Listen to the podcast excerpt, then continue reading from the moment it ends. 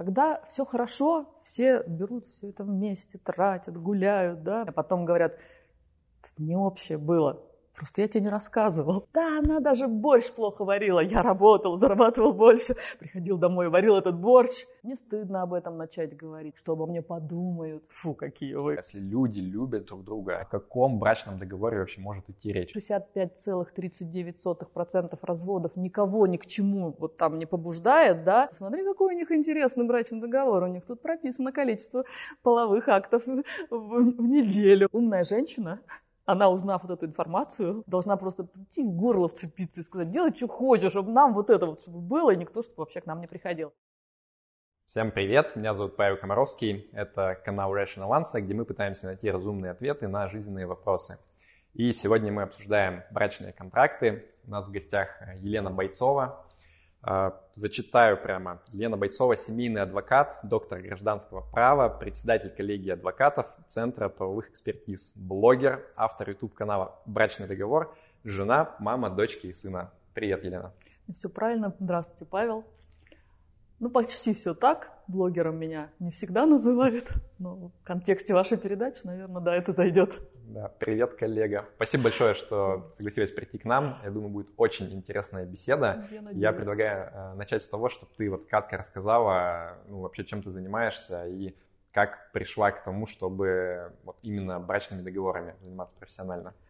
Я адвокат уже 20 лет. Прям цифра ужасает, но в 99 году случилось 20 лет, что я уже занимаюсь адвокатской деятельностью. Я не могу сказать, что я вот прям сидела и думала, чем же мне заняться, чем же мне заняться, и вот тут родился брачный договор. Оно так все сложилось.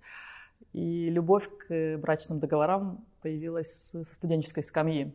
У меня была прекрасная преподаватель семейного права, сейчас она судья Верховного суда, Пчелинцева Любовь Михайловна. Я все время о ней рассказываю, потому что ей несказанно благодарны. Почему-то вот она вселила понимание, что это такой прям классный инструмент, который может всем помогать, но люди этого не знают. И с момента принятия семейного кодекса с 96 -го года я интересуюсь этой темой, ну, а непосредственно занимаюсь заключением брачных контрактов, ну, наверное, как раз года 99-го, 2000-го. То есть уже такой значительный промежуток времени. Я фанатка брачных контрактов, все знают меня, можно ночью разбудить, я буду о них рассказывать и агитировать. А, я всегда отзываюсь на все запросы СМИ, твой. Непонятных людей из интернета, да? Да, рассказать о брачных контрактах детям, студентам, выходцам из детских домов, пенсионерам, ну кому угодно я готова всегда рассказывать и качать эту тему. Понятно. Ну, я предлагаю тогда начать, может быть, даже не с самих э, брачных договоров, а вот с э, более предварительной темы. То есть, если нет брачного контракта, угу. то что происходит, когда супруги разводятся? То есть, как делится имущество? Если нет брачного контракта, у нас действует так называемый законный режим собственности супругов. То есть все, что приобретено в браке, все денежные средства, которые заработаны в браке, все является общей совместной собственностью. И суд должен установить доли в этой совместной собственности и в рамках этих долей распределить имущество. Но, как правило, все понимают, что доли 50 на 50 Бывают случаи отступления от начала равенства долей. Закон дает такие опции в интересах несовершеннолетних детей. И у многих как раз в голове вот это заблуждение. Раз со мной остается ребенок, мне больше. Это не так. Это редкие случаи, когда с одним из супругов остается ребенок-инвалид, которому, например, требуется дополнительная жилплощадь. Это редкие случаи. Угу. И даже если четверо детей остается, например, с женой бывшей, это не факт это не причина отступить от начала равенства долей. Можно отступить на случаи редкие, когда один из супругов расходовал общие денежные средства не в интересах семьи, там казино. пил, гулял, казино, да, игромания. Можно попытаться заявить вот эти вот требования об отступлении от начала равенства долей. Ну и Последнее, а, что в нашей стране сейчас обсуждается, это дело супругов Грудининых, где суд отступил от начала равенства долей и положил а, в основание этого инвалидность э, бывшей супруги. Mm. Впервые, То случай, больше получила, впервые да? случай за мою практику. Посмотрим, как дальше будут суды воспринимать это. Да, две трети это mm. такой серьезный результат, если мы говорим о совхозе. Понятно. А я не могу на суде сказать, ну как, смотрите, я же зарабатывал больше, то есть вот как... А вот это как раз не основание. Ага. Зарабатывание больше не основание. Второй супруг тоже чем-то занимался. Есть у меня такой аргумент у мужчин. Да, она даже борщ плохо варила. Я работал, зарабатывал больше. Приходил домой, варил этот борщ. Ну и кто мешал заключить брачный договор, если ты чувствовал какое-то неравноправие в семье? Mm. Она варила как умела. Понятно. А, ну, мы сказали сейчас про деньги и имущество, а вот mm-hmm. если там муж взял кредит здоровенный, его тоже поделят пополам и жену заставят уплачивать? А тут надо понимать, на что он его потратил. Если этот кредит был потрачен на нужды семьи, на приобретение общего имущества, тогда да, его поделят. И тот супруг, кто взял кредит или взял займ у знакомого или там, незнакомого физического лица, он должен доказать, что он потратил на нужды семьи. Ну, например, такое бывает, происходит, когда супруг решил порадовать семью и повезти на отдых. И он mm-hmm. взял кредит и не поставил в известность твою вторую половину. Потом поругались они на отдыхе, грядет развод, и он говорит, давай делить. Она говорит, как?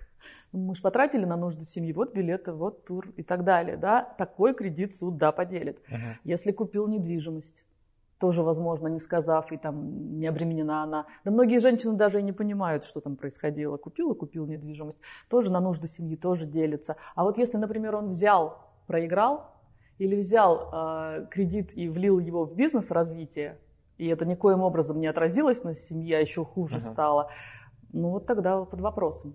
Uh-huh. А вот как вообще, мне всегда было интересно отделить вот это вот личное имущество и совместно нажитое, да, то есть я понимаю, mm-hmm. когда там вышли замуж, прошел год, и там примерно понятно, что произошло mm-hmm. за это время, а если прожили 20 лет вместе, и там у супругов было до брака какое-то нажитое mm-hmm. имущество, mm-hmm вот как вообще потом разобраться? Это я, ладно, как бы вот такой, ну, ботан, у меня там есть табличка в Excel, да, где я прям все свои финансовые... Не ботан, а продвинутый.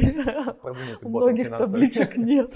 Я понимаю, как бы, но это исключение. А если вот людей нет такого, то как потом определить, вот, вот это мы нажили совместно, вот это, значит, у меня было до, вообще, как разобраться? Может быть, какую-то опись нужно имущество составить, да, вот когда... Ну, если, если мы говорим про недвижимое имущество, все понятно. Mm-hmm. Мы берем отсечку момент заключения брака, момент расторжения брака, ну, если там по иным основаниям не доказывают, что вот мы не жили вместе и надо за скобками имущества все это аккумулировать. Берем отсечку, дату заключения брака, все, что было зарегистрировано в Росреестре, сведения можно взять uh-huh. расширенные. До брака это личное имущество. А по машинам тоже понятно, да, по регистрации. По движимому имуществу возможны споры. Это либо документы по приобретению. Ну, есть такие маньяки, хранят много лет. Mm-hmm. вот эти стопочки, да, по оплате накладные акты приема передачи и тоже пытаются доказывать. Но если нет, как вы сказали, какой-то описи, если нет денежных документов, то тут, да, возможно, споры. Это мы сказали про добрачное имущество, оно личное. Uh-huh. И в личное же имущество, это называется собственность каждого из супругов, попадает то, что было получено в дар период брака, неважно, кто подарил, оно подарено. Это то, что было унаследовано в период брака, и то, что было получено по безвозмездным сделкам, например, приватизация. То есть один из супругов э, приватизировал квартиру, и вот это тоже его личное имущество.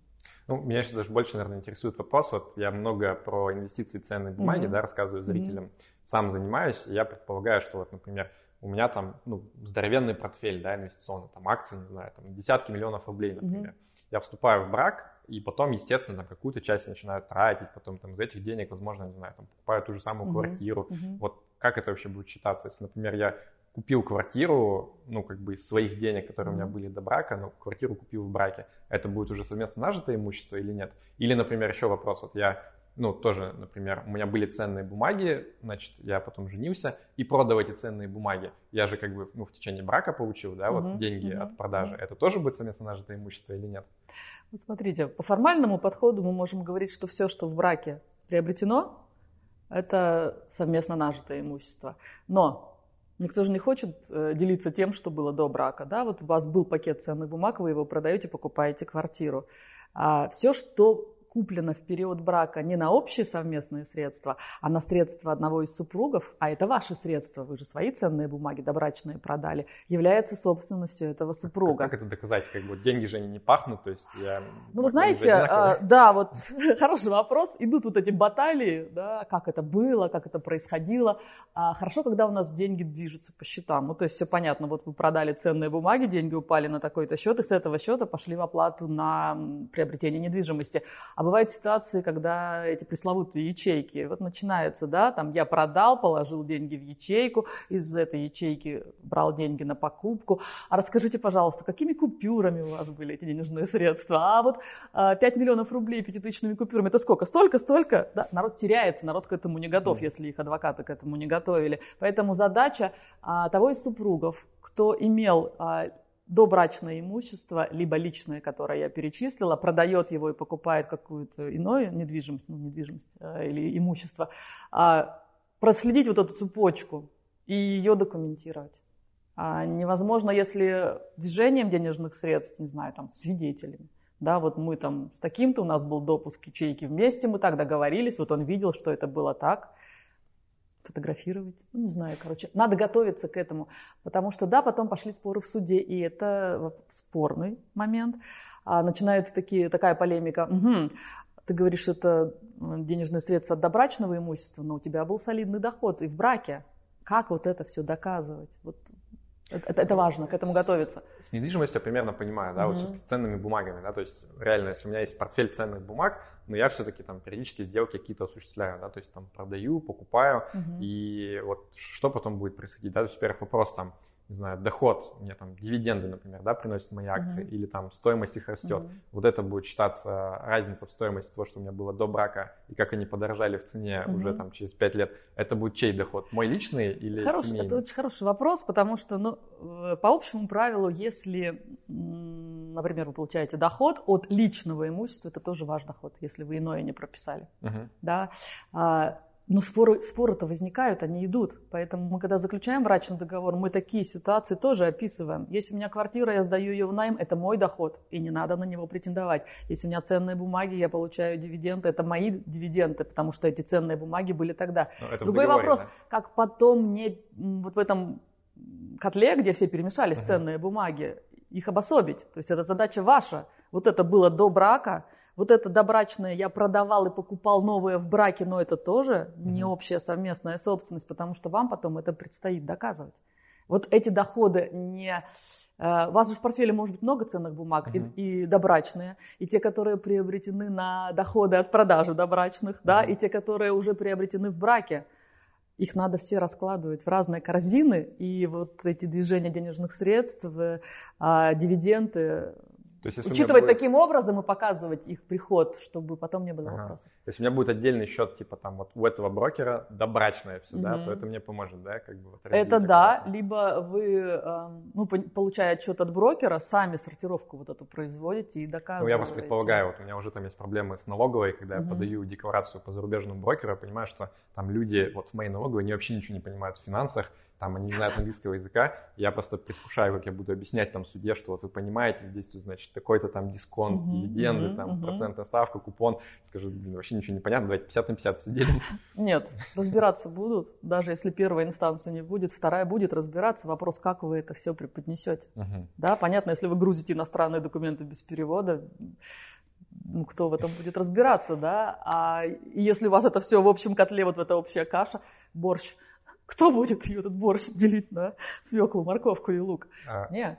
Хорошо, но вот я все-таки не понял, если честно. Вот даже если у меня там отдельный брокерский счет, ага. да, я туда ничего не докладываю, угу. например, угу. в браке, вот все-таки а, дивиденды и удорожание стоимости ценных бумаг. Это вот Про что дивиденды будет? я сказала, это ваш личный доход, если мы говорим об этом, о вашем личном имуществе. А, а в чем а разница? По... Вот как бы ну, я не знаю, вот, вот по аналогии давайте. У меня есть квартира, например, да. и я ее сдаю в аренду. Так. Это же как бы совместно нажитое в браке. Это, ваш, это ваша квартира. Ну да. Это ваше личное ну, имущество. Я же, и вы получаете доход от личного имущества.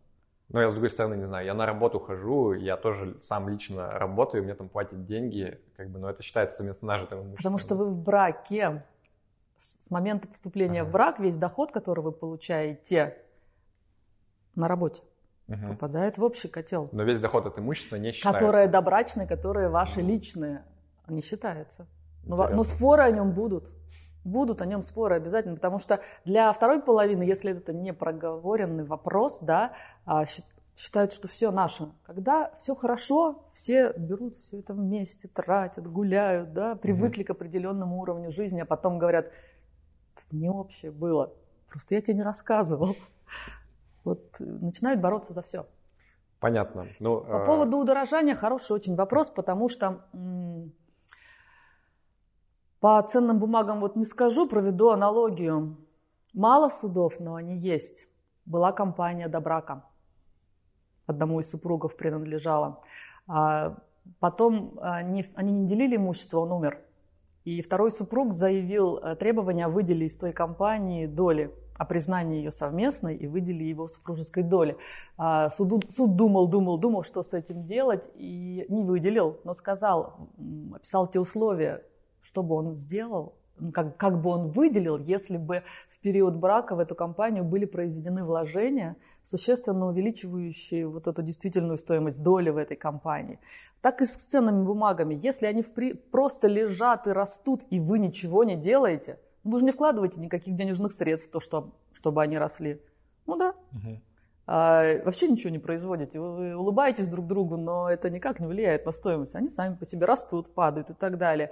А я считаю, что вот это вот не подлежит разделу, это не общая совместная стоимость. Но если каким-то образом предположить, тут ты лучше знаешь меня, что влив денежные средства общие совместные, это как-то повлияло на рост стоимости, если это возможно – вот тогда можно поспорить. Тут есть интересное исследование про то, что у мужиков больше тестостерона, так. и они из-за этого более рискованные. Так. А вот как бы финансовые рынки такая штука, где обычно, если ты ничего не делаешь, все гораздо лучше заканчивается. Забыл, ты... купил, забыл. Да, да. И вот по исследованиям, якобы женщины лучшие инвесторы, чем мужчины, mm-hmm. потому что вот они такие спокойные, говорят, дорогой, не надо ничего делать, не надо рисковать, пусть все лежит mm-hmm. как надо с этой точки зрения получается, что жена тоже может, даже если как бы мы не трогаем да, этот портфель, она может мужа успокаивать и приносить доход. Слушайте, ну дальше надо доказать, что мои действия по успокаиванию супруга привели к тому, что он не продал этот пакет ценных бумаг и выросли. Ну, просто нереально. Ну попробовать можно, весело же. Я не советую это никому, как человек с ценными бумагами. Ну, э, я предлагаю тогда перейти вот уже к э, непосредственно теме брачного договора. Mm-hmm. Можешь вкратце рассказать вот вообще, что это такое и зачем он нужен? Ну, такая неюридическая фраза, это такой классный, классный, классный инструмент, который можно, ну так, сравнив э, с детской пирамидкой с лего, складывать как угодно из вот этих деталей, вот эту правовую конструкцию в интересах той семьи, которая хочет ее внедрить. А, а что я вообще с этим а вообще, а, а вообще по определению, которое дает семейный кодекс, брачный договор – это соглашение лиц, которые намереваются вступить в брак, угу. либо супругов, об установлении имущественных прав и обязанностей в период брака, либо в случае его расторжения. И там сказано в период брака и или в случае его расторжения. И вот это такое определение, его можно на несколько кусочков разложить и проанализировать. То есть брачный договор могут заключать лица, которые намереваются вступить в брак. Угу. Вот встречаются мужчина с женщиной, они хотят вступить в брак, и они говорят, давай заключим брачный договор. Мужчина встает на до колена и говорит, я предлагаю тебе заключить брачный договор. Кстати, да? кстати, самый благодатный момент для заключения брачного договора. Вообще ничего нет. Да еще непонятно, даже заявление не требуется mm-hmm. подавать в ЗАГС, чтобы пойти заключить брачный договор. У кого-то он так и остается лежать на памяти о вот такой правовой грамотности, о таком шаге. А, вступит в силу, когда заключит брак. Не заключит брак, в силу не вступит. Угу. Вторая группа это уже супруги. Вот с момента заключения брака до момента расторжения брака. Если там суд, то до момента вступления решения суда в законную силу. У нас бывает, идет суд по разводу, по разделу имущества, и мы заключаем брачный договор. Вот можно до этого mm. момента заключать брачный договор. Как только брак расторгнут, все уже нельзя, там уже другим можно поделить соглашение о разделе имущества супругов. А можно еще уточнить, я вот да. слышал такую фразу расхожую, что, дескать, а, а, ну вот с точки зрения там гражданского кодекса, якобы э, гражданский брак, да, когда вот просто люди живут вместе, они uh-huh. не расписываются, но живут там 10 лет уже, да, э, это типа похоже на брак, то есть там не сильно отличается. Вот если я, например, заключил Ключевые слова. Договор, типа похоже. Ну, как бы в этом есть какой-то смысл? Вот можно ли сказать, что, ну, вот мы заключили брачный договор, да, там, а в ЗАГСе не зарегистрировали, но мы же договорились, как поделить? Нет. Нет? Нет. Для всех э, людей, кто проживает без регистрации э, брака в органах ЗАГС, у нас вот это понятие идет гражданский брак, светский брак. Э, нет у нас такого понятия в законе. Люди вот при, называют, еще мое нелюбимое это слово, сожитель. Вот я его терпеть не могу, да, да но оно чисто юридически-то правильнее. А, сколько бы ни жили, что бы там ни творилось, сколько бы детей не рожалось, пока брачный контракт э, не вступит в силу, как я сказала, с момента заключения брака нет этой бумаги, не вступила она в силу, она лежит, но она не действует. Поэтому нет, для тех, кто не регистрирует брак, это другие механизмы угу. защиты. Хорошо. Ну, я правильно понял, что, по сути, вот получается брачный договор, я говорю, что вот есть что-то, что в законе, да, прописано какое-то правило раздела, mm-hmm. меня это не устраивает, это для меня какой-то mm-hmm. вообще случайный принцип, mm-hmm. я хочу вот просто договориться с конкретным человеком о конкретном способе раздела, mm-hmm. и вот это уже будет для нас действовать именно так. Ну и не только раздела, там могут быть и другие э, условия, но именно только про имущественные а, права и обязанности супругов. Это, Какие опять же, из, из определения, а у нас есть еще неимущественные. Например?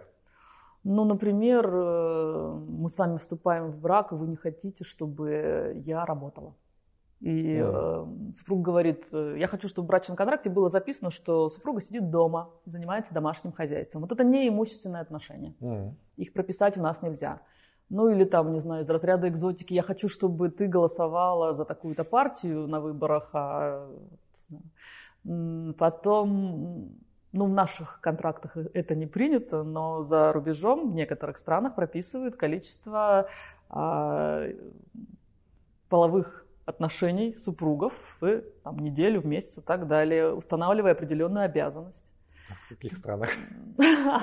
Ну, есть э, а, в Израиле, э, очень из далеких времен берет свое начало – брачный договор, он называется «Ктуба». Я все время говорила «Ктуба», и ко мне на консультацию пришла еврейская пара, и он таки позволю заметить «Ктуба». Я говорю, вот теперь я буду говорить правильно «Ктуба», и там устанавливается периодичность в зависимости от э, профессии. Для ничего не делающих каждый день. Так что, если работаешь, меньше. Понятно. И женщина таким образом защищена. Вот у нас такое нельзя.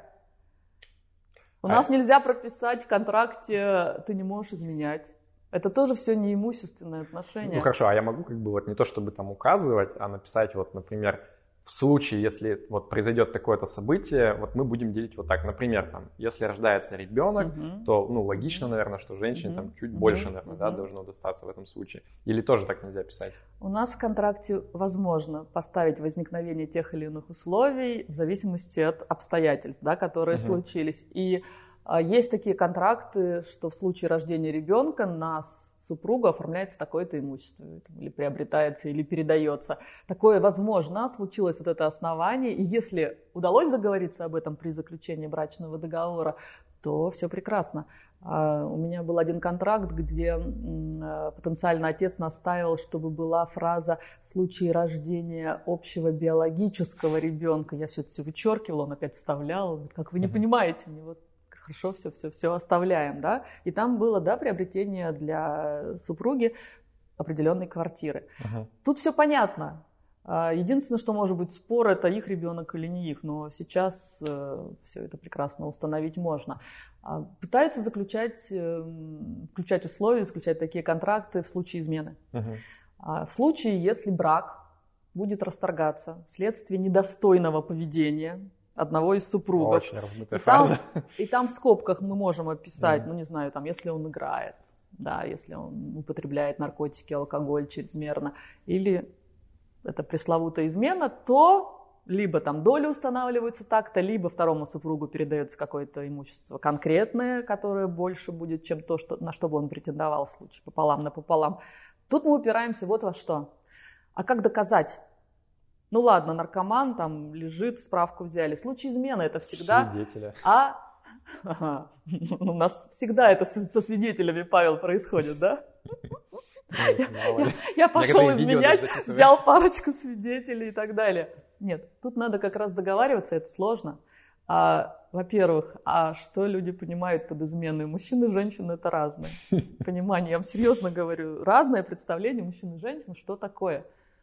Мужчины даже э, заведя, ну, нехорошее слово, родив ребенка на стороне, и то говорят, я не изменял. И такое бывает. Душой я был с тобой, дорогая. Да, значит, надо установить, а, что такое измена, б, какими доказательствами они договорились как доказывать угу. этот факт. Э, будут ли они принимать э, переписку в телефоне, прослушку, видеокамеру, у нас же много запрещено из этого, будут ли они принимать в качестве доказательства отчет детектива нанятого. Угу. Вот если они об этом договорились, то тогда это возможно. В случае спора, применения этих mm-hmm. доказательств. А, ну, такая интересная а в твоей работа. было такое, чтобы У меня была формулировка, я не доходила до доказывания, что я не изменял, поэтому не передам, mm-hmm. но такие контракты, да, были. Mm-hmm.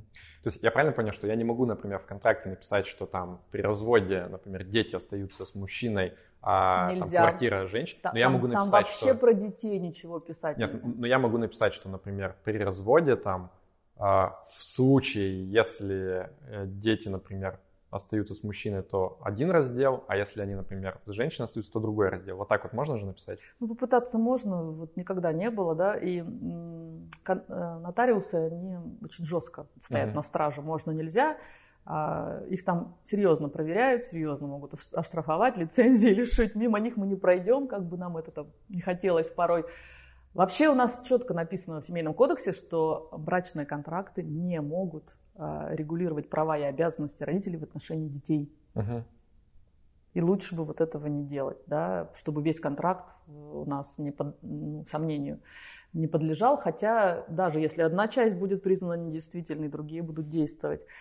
А, у нас нельзя ограничивать право супругов нетрудоспособного, если инвалидность случилась, на, на получение содержания. Такое тоже там пытаются прописывать. Вот нельзя, да, сразу будет ничтожное условие. И у нас, вот это надо всем понимать, э, брачный контракт могут признавать недействительным, в школе мы вот, вот в эту степь сейчас пошли, в случае, если один из супругов будет поставлен в крайне неблагоприятное положение. Что такое, никто четко нигде не описано. Каждый раз суд смотрит, а вот в этом случае супруг поставлен в крайне неблагоприятное положение или нет. Ну, можно однозначно говорить, что когда все мне, а тебе ничего, то ты поставлен в крайне неблагоприятное ну, это положение. Же поле для злоупотребления какое-то. То есть вот будет там конкретно судья вдруг решит, что вот, вот это неблагоприятно. И все, все договоренности, они пошли на смарку, так что ли? Ну хорошо, есть вот этот судья. Дальше есть судья, еще есть Верховный суд. То есть этот путь можно долго идти, и от решения, да, отменяются. Ну, просто вот ты же правильно говоришь, что действительно непонятно, что это такое. Вот угу. мы договорились, например, что там 90% у одного человека, 10% у другого. Как бы это неблагоприятно, ну, вроде звучит не очень, да. Угу. А если там вот они зарабатывают по-разному? У нас недавно появилось еще одно понятие – существенная непропорциональность долей. И ну, опять же, еще суд, хуже. Еще хуже, да. И опять же суд не сказал, а что существенно, что нет. Но есть решения суда, в которых не знаю, э, вот пропорция, ну, примерно там 80 на 20, э, и суд оставляет mm. такой контракт в силе, говоря о том, что вы так договорились. Uh-huh. Да, и на аргументы, а, а я не знала, что на него оформлено, а он мне не сказал всю правду. Мне понравилась очень фраза Московского городского суда, вы живете вместе, и мы исходим из того, что вы все друг о друге знаете. Ну а в противном случае, ну не заключайте. Когда не заключают брачный контракт, бывает еще хуже. Вот эти оформления на третьих лиц, на родителей, на сестер, на друзей. Люди это делают, вообще уводя все имущество из семьи, mm. но не продумывают последствия. А это можно доказать потом, что вот мы как Очень... бы на общие деньги купили, но... Очень тяжело. Ну, то есть надо будет доказывать, что э, у супруга, который уводил средства, были доходы для этого, у тех не было совсем доходов, и каким-то образом деньги вот текли на счета угу. и приобреталось имущество. Вот если в совокупности все попробовать это сделать, то ну, попытаться можно, но призрачно. Я о другом хотела сказать, что люди, делая это, не задумываются, что а, сестра, на которую повесили все имущество, тоже может разводиться, и твое имущество начинает делиться в том браке. Какая-то неконтролируемая дележка имущества, да. как в ядерной бомбе. А если умирает супруг сестры, например, его наследники будут наследовать 50% в вашем имуществе, оформлено на сестру. То же самое с родителями. Оформляют на родителей, у родителей плохое настроение. Они завещали кому-то еще. Ну все это потекло куда-то. Угу. Абсолютно бесконтрольно. Поэтому лучше брачный контракт. Лучше что-то меньшее, но твое, твердое, как я говорю, чем все это То есть вот если подытожить эту тему с неблагоприятным положением, то есть если мы прям все одному другому ничего, это точно, точно. суд может оспорить. Да. Если мы сделаем там из разряда, не знаю, там 10-20%, 80-90%, угу. то это уже, ну, Суд будет, да, нормально. смотреть, э, оценивать, насколько существенно непропорциональность, но если вот в те 20, там 10 попадает жилье, тебе есть где жить, угу. да, и ну что-то еще, возможно, то ну почему нет? Угу. А я могу вот э, просто в договоре прописать, что окей, мы становимся мужем и женой, но у нас вот э, режим собственности, он остается вот как был раньше, да, то есть у нас нет совместной собственности, каждый по сути там со своим живет, ну и дальше там, например, сверху навесить еще как вишенку на торте какие-нибудь условия, что вот если там, не знаю, ребенок, то какая-то дополнительная выплата, например, появляется. Вот каждый живет со своим, это называется режим раздельной собственности. А брачным контрактом его можно установить. Там он говорит о, о том, что все заработанные денежные средства каждому супругам будет его, все приобретаемое на эти денежные средства им в браке будет его. Вот это режим раздельной собственности. А, да, можно говорить об обязанностях одного супруга в пользу другого. Это возможно. А, мы прописываем ежемесячное содержание в период брака и даже за гранью брака. Ну, например, а, супруга посвящает себя семье, она не работает, она теряет свою профпригодность, и она говорит о том, что ну хорошо, если ты уходишь в другую семью, я остаюсь э, с детьми, я вообще ничего не умею, что мне делать? Дай мне содержание на определенный срок. А можно прописать конкретный срок. Бывает, прописывают до выхода на работу. Бывает, прописывают там на период на получение образования какого-то, да. Бывает, прописывают до вступления в новый брак. Да, бывает просто там на 10 лет. И такие бывают. 10 лет по 200 тысяч в месяц. Бывают у меня такие молодцы девушки, прописывают, да, э, либо какая-то единовременная выплата на то, чтобы человек действительно встал на ноги. Очень часто случаи, прям до слез, когда приходит э, женщина, которая привыкла к определенному уровню жизни, у нее там четверо детей остается с ней, а супруг перекрывает все краны, выворачивая руки для раздела имущества такого, какой ему нужен. Она вообще ничего не умеет, но привыкла тратить очень хорошие средства на всех. Что делать? Вообще ничего. Да, это печальная ситуация. А, вот я хотел еще спросить, а, многих людей, кому я задаю вопрос вообще про брачный договор там, или упоминаю, всплывает такое мнение, что вот в России это вообще не работает. Mm-hmm. То есть, типа, вот есть а, в Гражданском кодексе определенные положения про то, что там нужно 50 на 50 делить совместное имущество.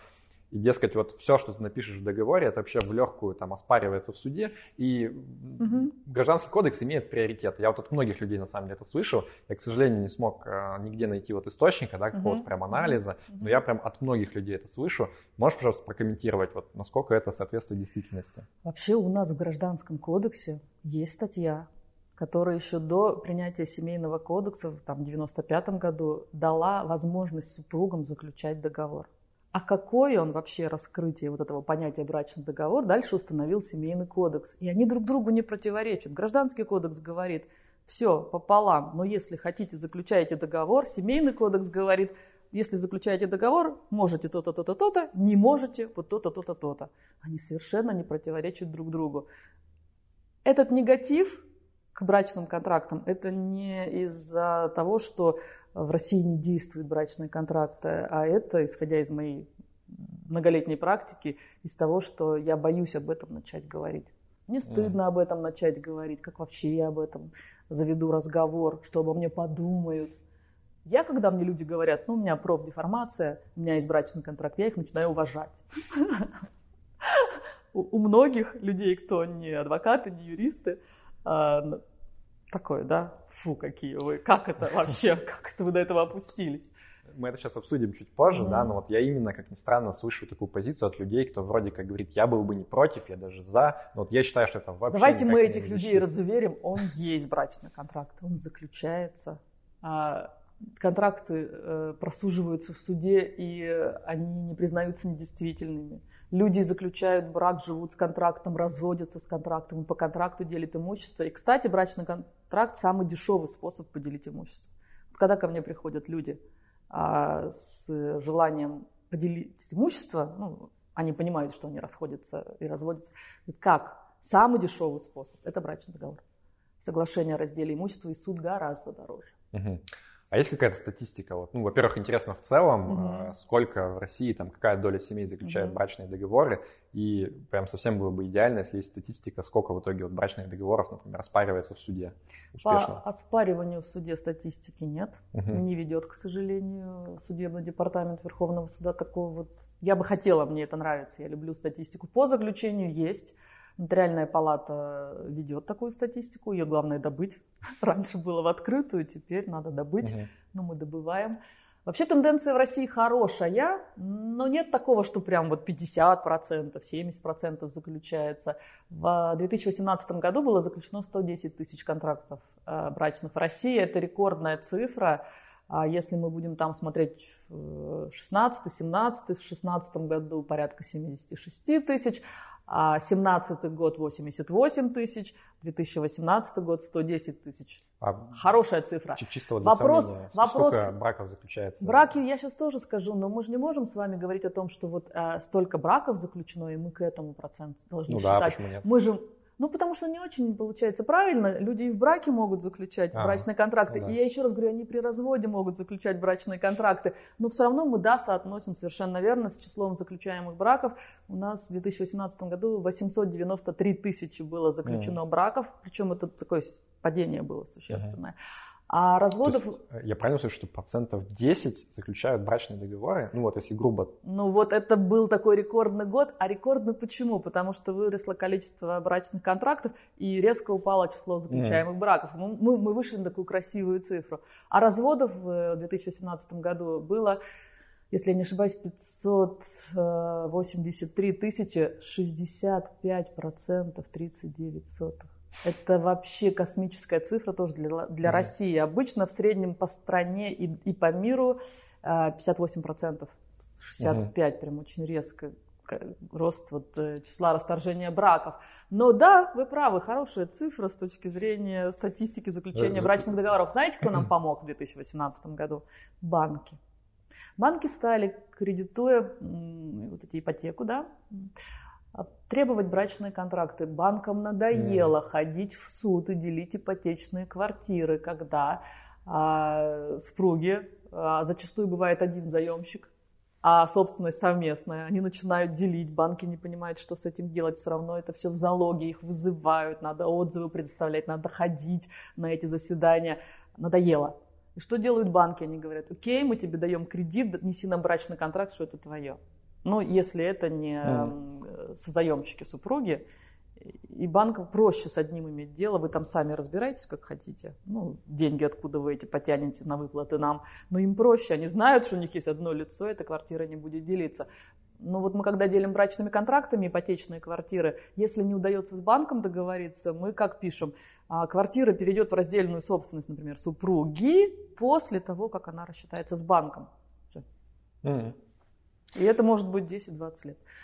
А вот тогда из твоей личной практики, с 20 лет уже да, занимаешься брачными договорами, вот сколько за это время примерно удалось заключить договоров, и сколько из них в итоге вот пришлось там в суде отстаивать и в итоге развалилось, например? А, ну, честно, не веду я эту статистику. Я дружу с моими клиентами, но я не веду эту статистику. У меня статистика другая. Она до, до недавних пор была вообще красивая. Люди с моими контрактами не разводились и жили в семье, за исключением тех случаев, когда они пришли разводиться и поделить имущество с помощью брачного Мгм. контракта. Они у меня жили, я всем рассказывала, заключайте брачный договор, вы будете жить. И тут два моих клиента решили таки развестись. Они разводились с моими контрактами. Все поделили нормально? Все поделили по контрактам, все были довольны, никаких судов, ничего. И они пришли с благодарностью и с просьбой заключить контракты новые для последующих браков. Я их отругала за то, что они мне сломали красивую картину. Но все равно я об этом теперь рассказываю. Но большинство клиентов, они живут. Ну, вот интересно, статистика о чем говорит, что в договоре вписали такое, что типа они говорят, блин, я не буду разводиться, иначе я все потеряю, или это наоборот значит, что вот люди настолько сознательные, они там друг друга уважают, ответственно относятся, что как бы сам факт заключения брачного договора, он как бы намекает на то, что это адекватные люди. адекватные, зрелые и думающие друг друга люди. Да? То есть мы еще не говорили, наверное, обсудим, для чего контракт нужен семье. И вот те, кто приходит осознанно к заключению контракта для того, чтобы там легче оперировать с бизнесом, для того, чтобы чувствовать себя защищенной, если ты не работаешь, сидишь дома, а зачем им разводиться? Ну, на примере моего контракта, я тоже все время рассказываю эту историю, а, мы, мы, мы с мужем ссоримся, ну, как и все, ну, я не буду рассказывать, мы такие идеальные, мы не ссоримся. И вот все, мы поссорились, все, надо, надо разводиться, ну, это так в сердцах, да? Угу. Ну, надо. А что там у меня есть? Ну, у меня то-то, то-то, то-то, брачный контракт, все нормально. И думая об этом, накал страстей снижается. И как-то так все, знаете. Ну, Неплохой лайфхак. Да. Ну вот продолжая тему, может быть, все-таки а, можешь описать, в каких случаях все-таки брачный договор не работает? То есть вот мы обсудили, что там... А, все мне, все мне, все мне. Да, да, это понятно. Что еще? Да не могу никаких больше случаев назвать, да, таких вот однозначных, что он не работает. Он должен иметь вот эту ущербность э, я имею в виду, ну, ущербность для обывателей, для широкого uh-huh. понимания. А так, если брачный контракт может признаваться судом недействительным по основаниям, установленным семейным кодексом, гражданским кодексом, да, он не будет работать. Ну, например, из нашей практики случай.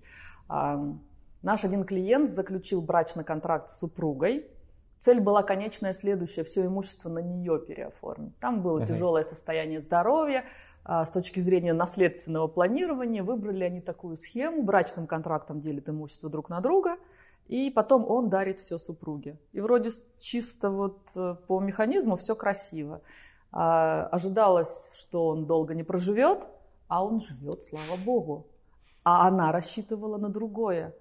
И она выгоняет его из дома зимой, жутко больного. Жесть. Он живет э, на даче у своих э, друзей летний, неотапливаемый, весь больной, приходит к нам в офис пить чай, пользоваться компьютером, отогреваться.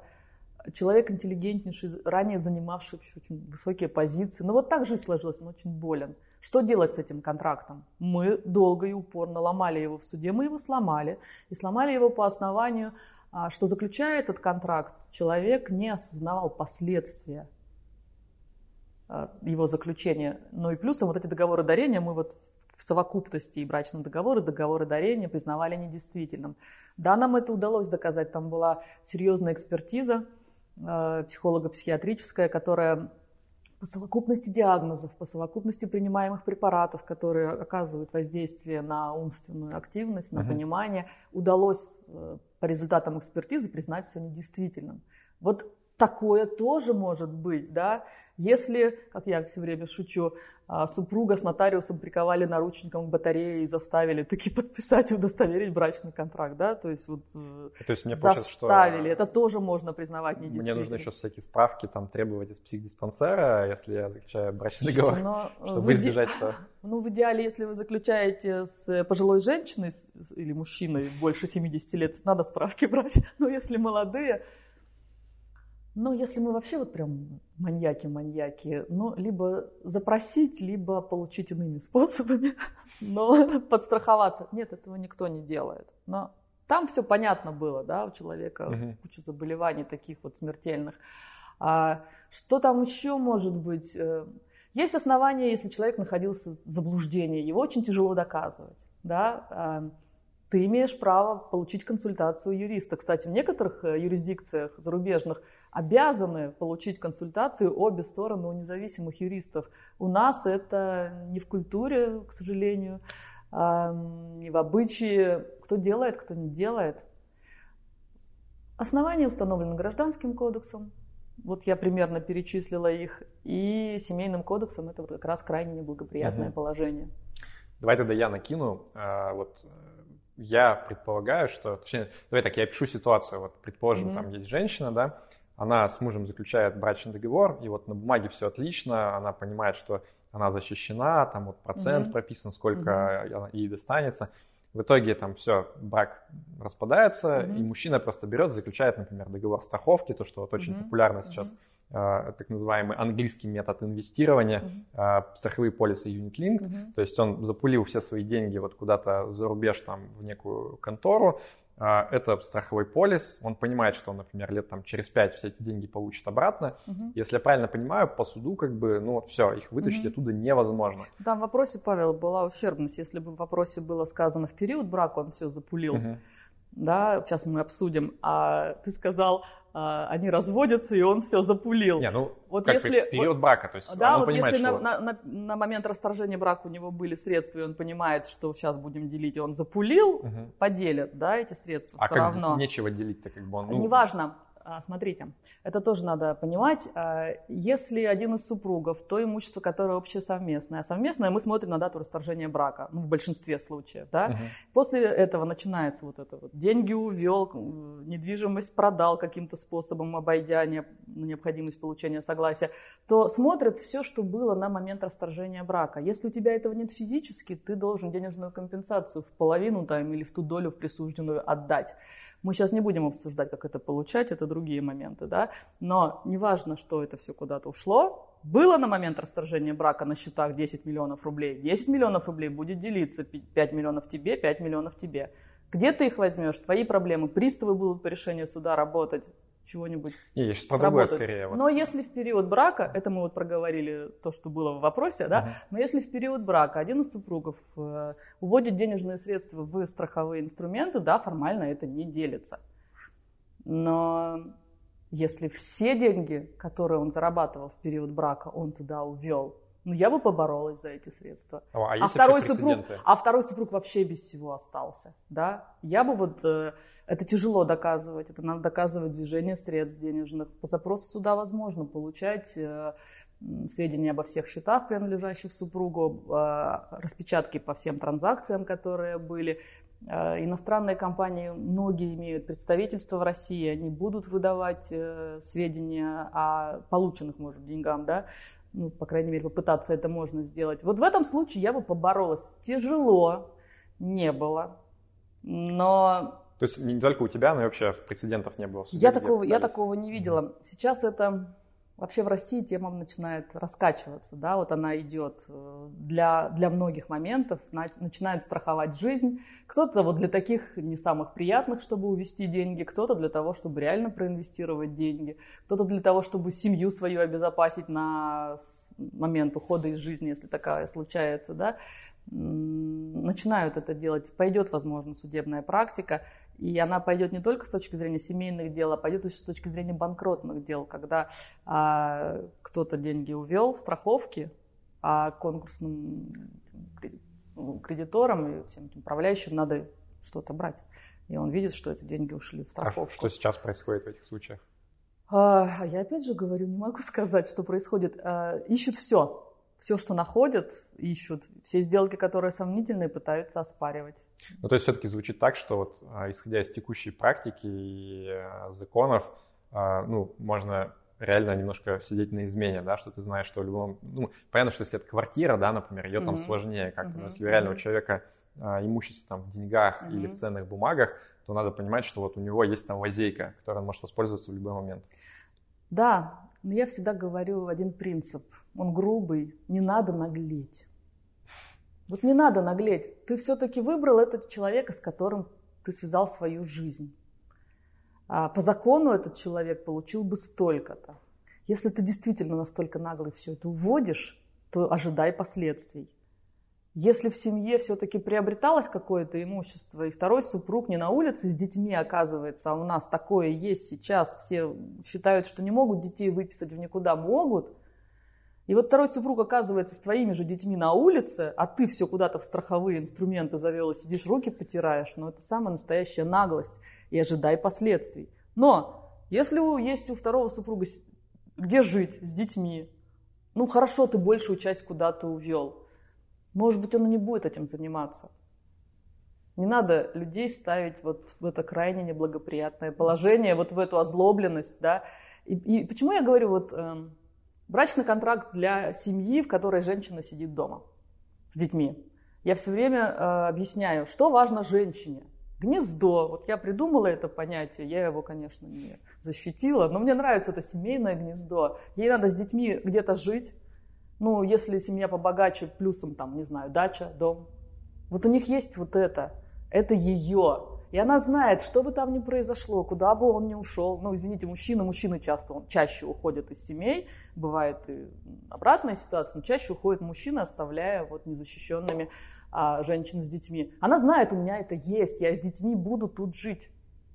И плюсом, если ей прописано какое-то содержание на какой-то период, она тоже себя спокойно защищенно чувствует, и мирно все это происходит. Так что давайте не наглеть. Ну, я в идеале, конечно, согласен. Просто вот мне нравится этот в прошлом году вышел фильм на Netflix со Скарлетт Йоханссон, где вот классно показано, что mm-hmm. Значит, семейная пара, да, и сначала показывают, как они любят друг друга, прям адекватные, интеллигентные люди, и потом постепенно, как вот у них градус нарастает, и потом просто они ненавидят друг друга, как там убить готовы. Я не могу вспомнить название, что-то в стиле там семейная история. Ну, скажи или... мне, потом я обожаю все эти фильмы. Да. Мой любимый фильм, он очень старый, «Война семьи Роуз». О, да, там а, тоже жесть вообще. С Дэнни Девита, который, да, играет адвоката, очень mm-hmm. смешно рассказывает эту историю, но она грустная, когда они а, в процессе раздела имущества убили друг друга. Uh-huh. И хороший вывод, который он говорит в конце, он же эту историю рассказывает тому клиенту, который пришел и сказал, я хочу порвать да, свою супругу. Uh-huh. Он ему говорит, все понял, прослушал, а теперь иди и подумай. Вот та женщина, с которой ты связывал свою жизнь, она же осталась такой же, может, не стоит вот до этого доводить и как-то по-другому на нее взглянуть. И тот уходит думать. И я то же самое э, всем говорю и стараюсь смирить людей. Мирить не в плане «останьтесь в семье», это вообще высший пилотаж, это, наверное, не я, это семейные психологи должны делать, а мирить с точки зрения сохранения хороших отношений. Я люблю, когда ко мне приходят пары, они садятся вдвоем, они понимают, что они расстаются, но у них есть дети, они хотят очень по-хорошему разойтись и решить имущественные вопросы, алиментные вопросы, вопрос, как дети будут где жить, как они будут общаться, вопросы по этим пресловутым соглашениям на выезд за границей. И мне нравятся те мужчины, которые говорят, что я хочу сохранить отношения. Недавно был один молодой достаточно пришел, говорит, я был у других адвокатов, они сказали, что они порвут мою жену, а вы можете ее не порвать и нам все решить? Я говорю, могу.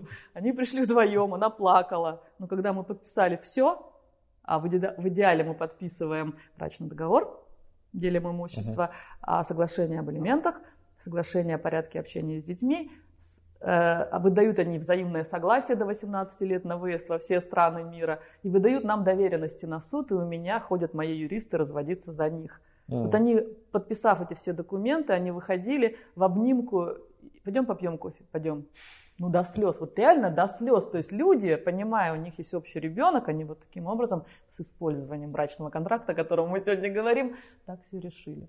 Ну, это идеальный, конечно, случай. Они сейчас бывают, ну и так надо. Понимаешь, меня пугает то, что это же не то, что ты лично можешь сделать. То есть это два человека, и всегда есть риск того, что второй человек, вот ты его любил, там, думал, что он чудесный, mm-hmm, оказалось, что он не чудесный, а на другую букву. Есть, есть.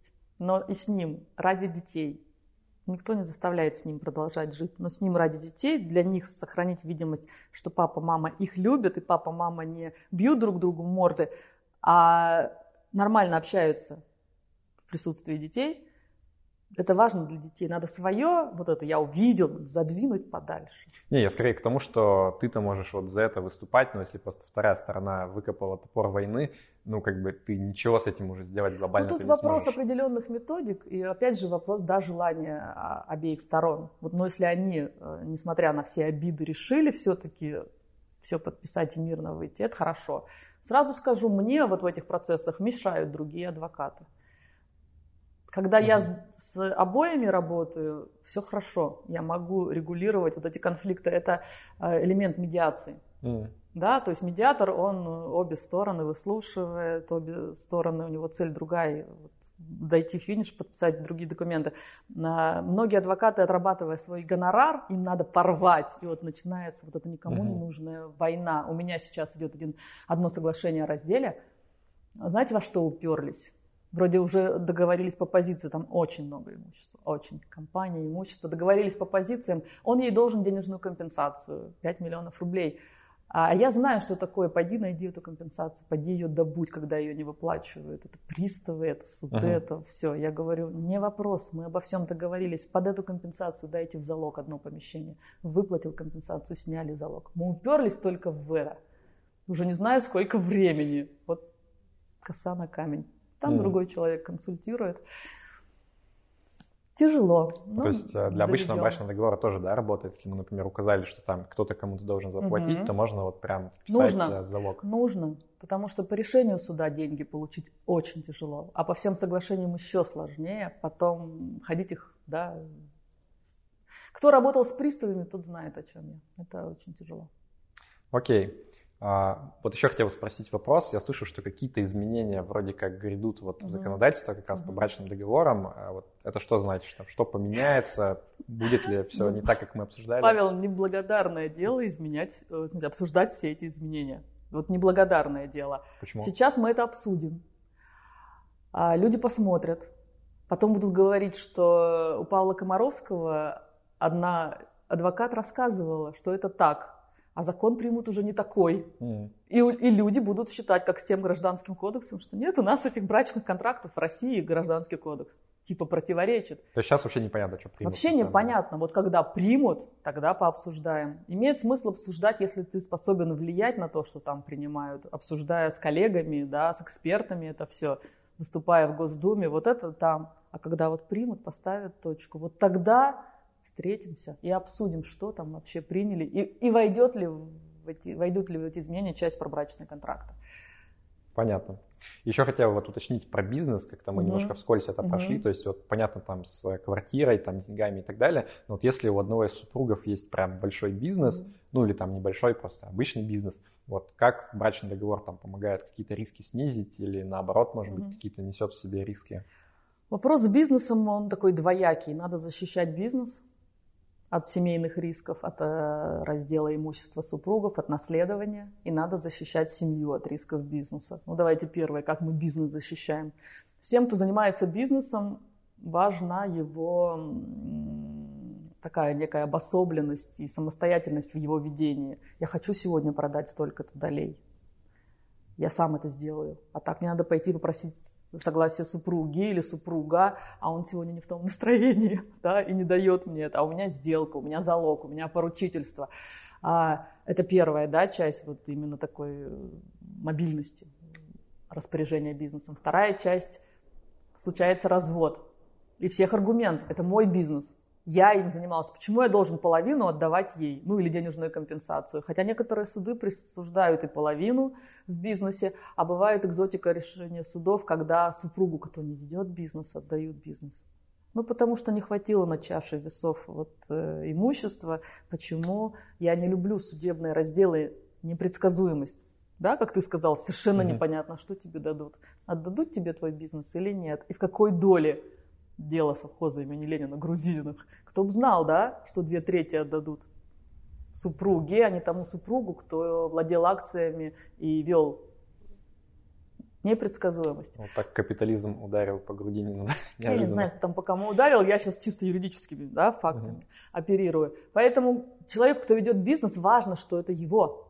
И поэтому по брачному контракту, конечно же, он заинтересован в том, что это его.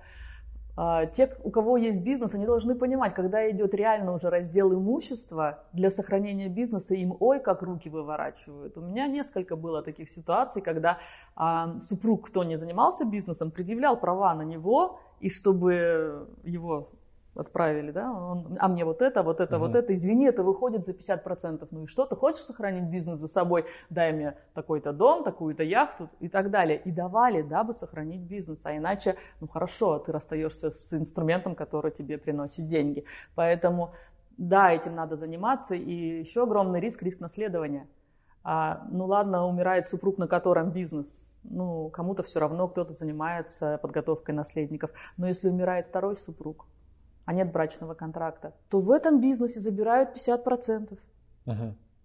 И наследники умершего супруга начинают пилить. А кто там будет, ведь никто не знает. И можете себе представить, э, там хорошая компания, хорошие деньги, 50% входит непонятно куда. Это продается, тут же рейдеры, тут же, знаете, там начинают вот, под шумок роиться очень многие. И кому это надо? Вот, я не понимаю той безответственности людей, кто владеет бизнесом и не смотрит вот сюда. У нас это наша русская, да, пока не клюнет. И вторая часть с бизнесом – это семью защищать надо. А, ну, я надеюсь, у нас аудитория такая более-менее подготовленная. Все знают, А, они знают, я скажу, а, владельцы, топ-менеджеры бизнеса отвечают по убыткам, причиненным компаниям. Например, оштрафовали компанию, налоговый орган оштрафовал компанию, суммы очень хорошие. Uh-huh.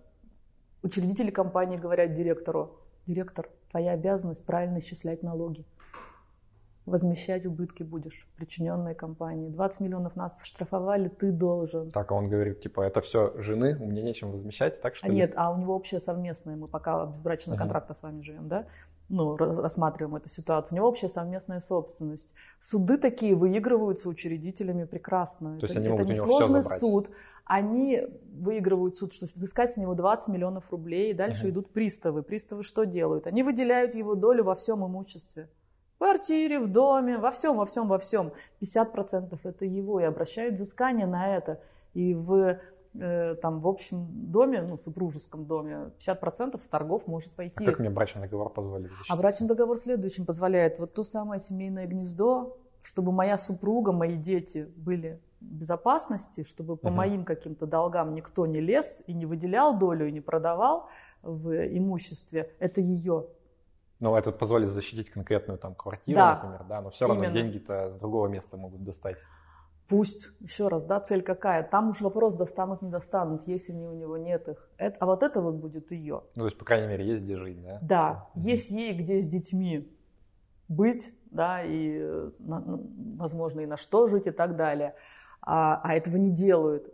Пресловутая субсидиарная ответственность, о которой сейчас все разговаривают, это когда компания банкротится – и по долгам компании отвечают те же самые участники компании, владельцы ее, топ-менеджеры, гендиректор, члены совета директоров. То же самое. У компании нет денег, отвечать будут вот эти физические лица, и по их долгам выделят долю в имуществе семьи. А для а, супруг, которые сидят дома и ничем не занимаются, это, знаете, как гром среди ясного неба. Какие долги? Какие вообще долги, почему мы должны с этим расставаться? Потому что твой благоверный не подумал об этом. Я всегда говорю, умная женщина, она узнав вот эту информацию, а я пытаюсь ходить на какие-то женские тусовки, должна просто прийти в горло вцепиться и сказать, делай, что хочешь, чтобы нам вот это вот чтобы было, и никто, чтобы вообще к нам не приходил. Это плохая тактика, скажу женщине. Прекрасная, прекрасная тактика. Надо тоньше нет, действовать. Нет, про тактику мы, надеюсь, поговорим, как это, да, вцепляться в горло грамотно и мягко, и приятно. А, вот, но это надо сделать. Понимаете? Она должна подумать, если уж он сам не подумал, она должна подумать за ту самую семью. Вот надо защитить ее. Но ее надо защищать своевременно. У нас как приходят ой, спасите, помогите, у меня иск в суд, сейчас с меня будут взыскивать денежные средства, быстренько мне поделите имущество, уведите то-то, уведите.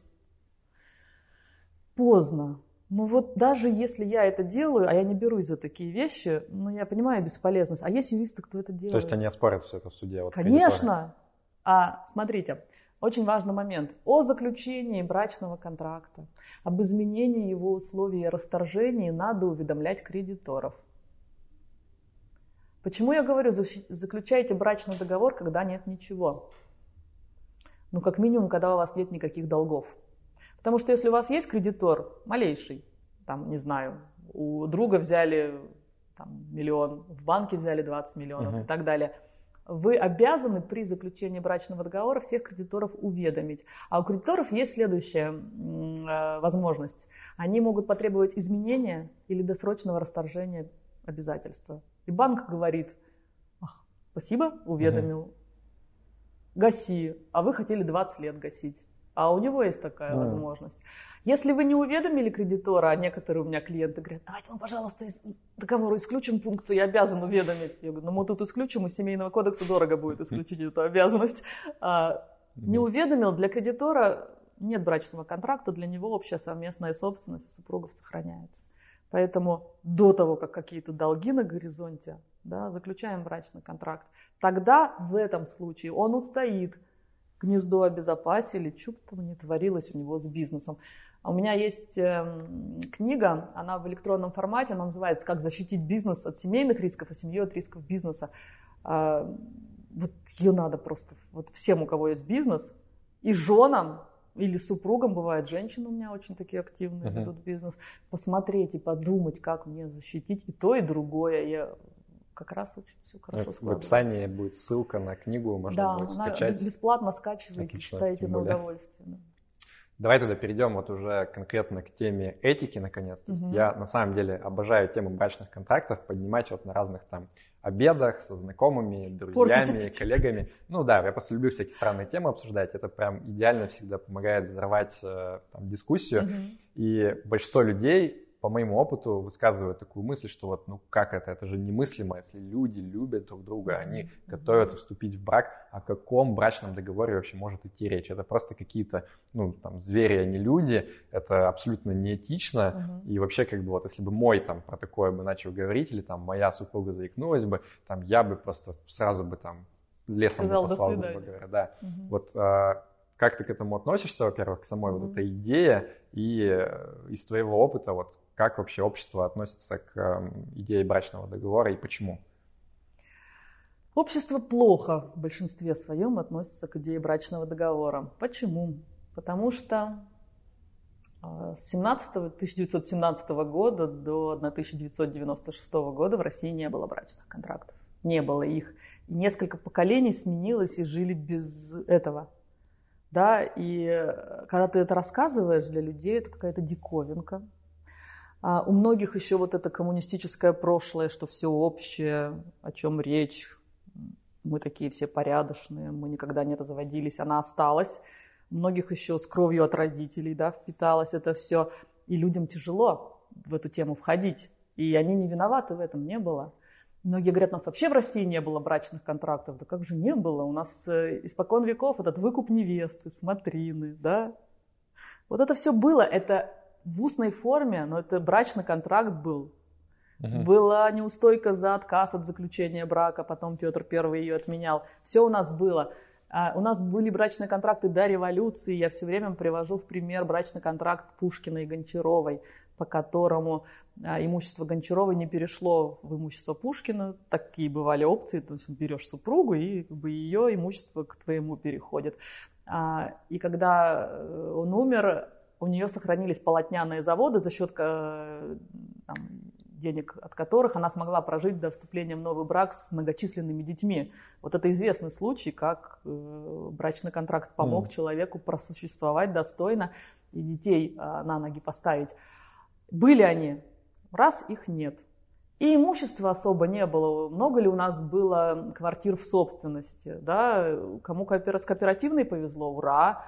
Кому машина досталась, это вообще космос, да, там либо это инвалид войны был, ну вот я знала таких, да, инвалиды войны, у меня был э, брат моей бабушки, у него машину дали, а так это артисты, политики, ну что-то такое где-то, небожители. Uh-huh. Либо те люди, которых мало кто знали общей массой, и все, люди не понимают, что это такое, что с этим делать.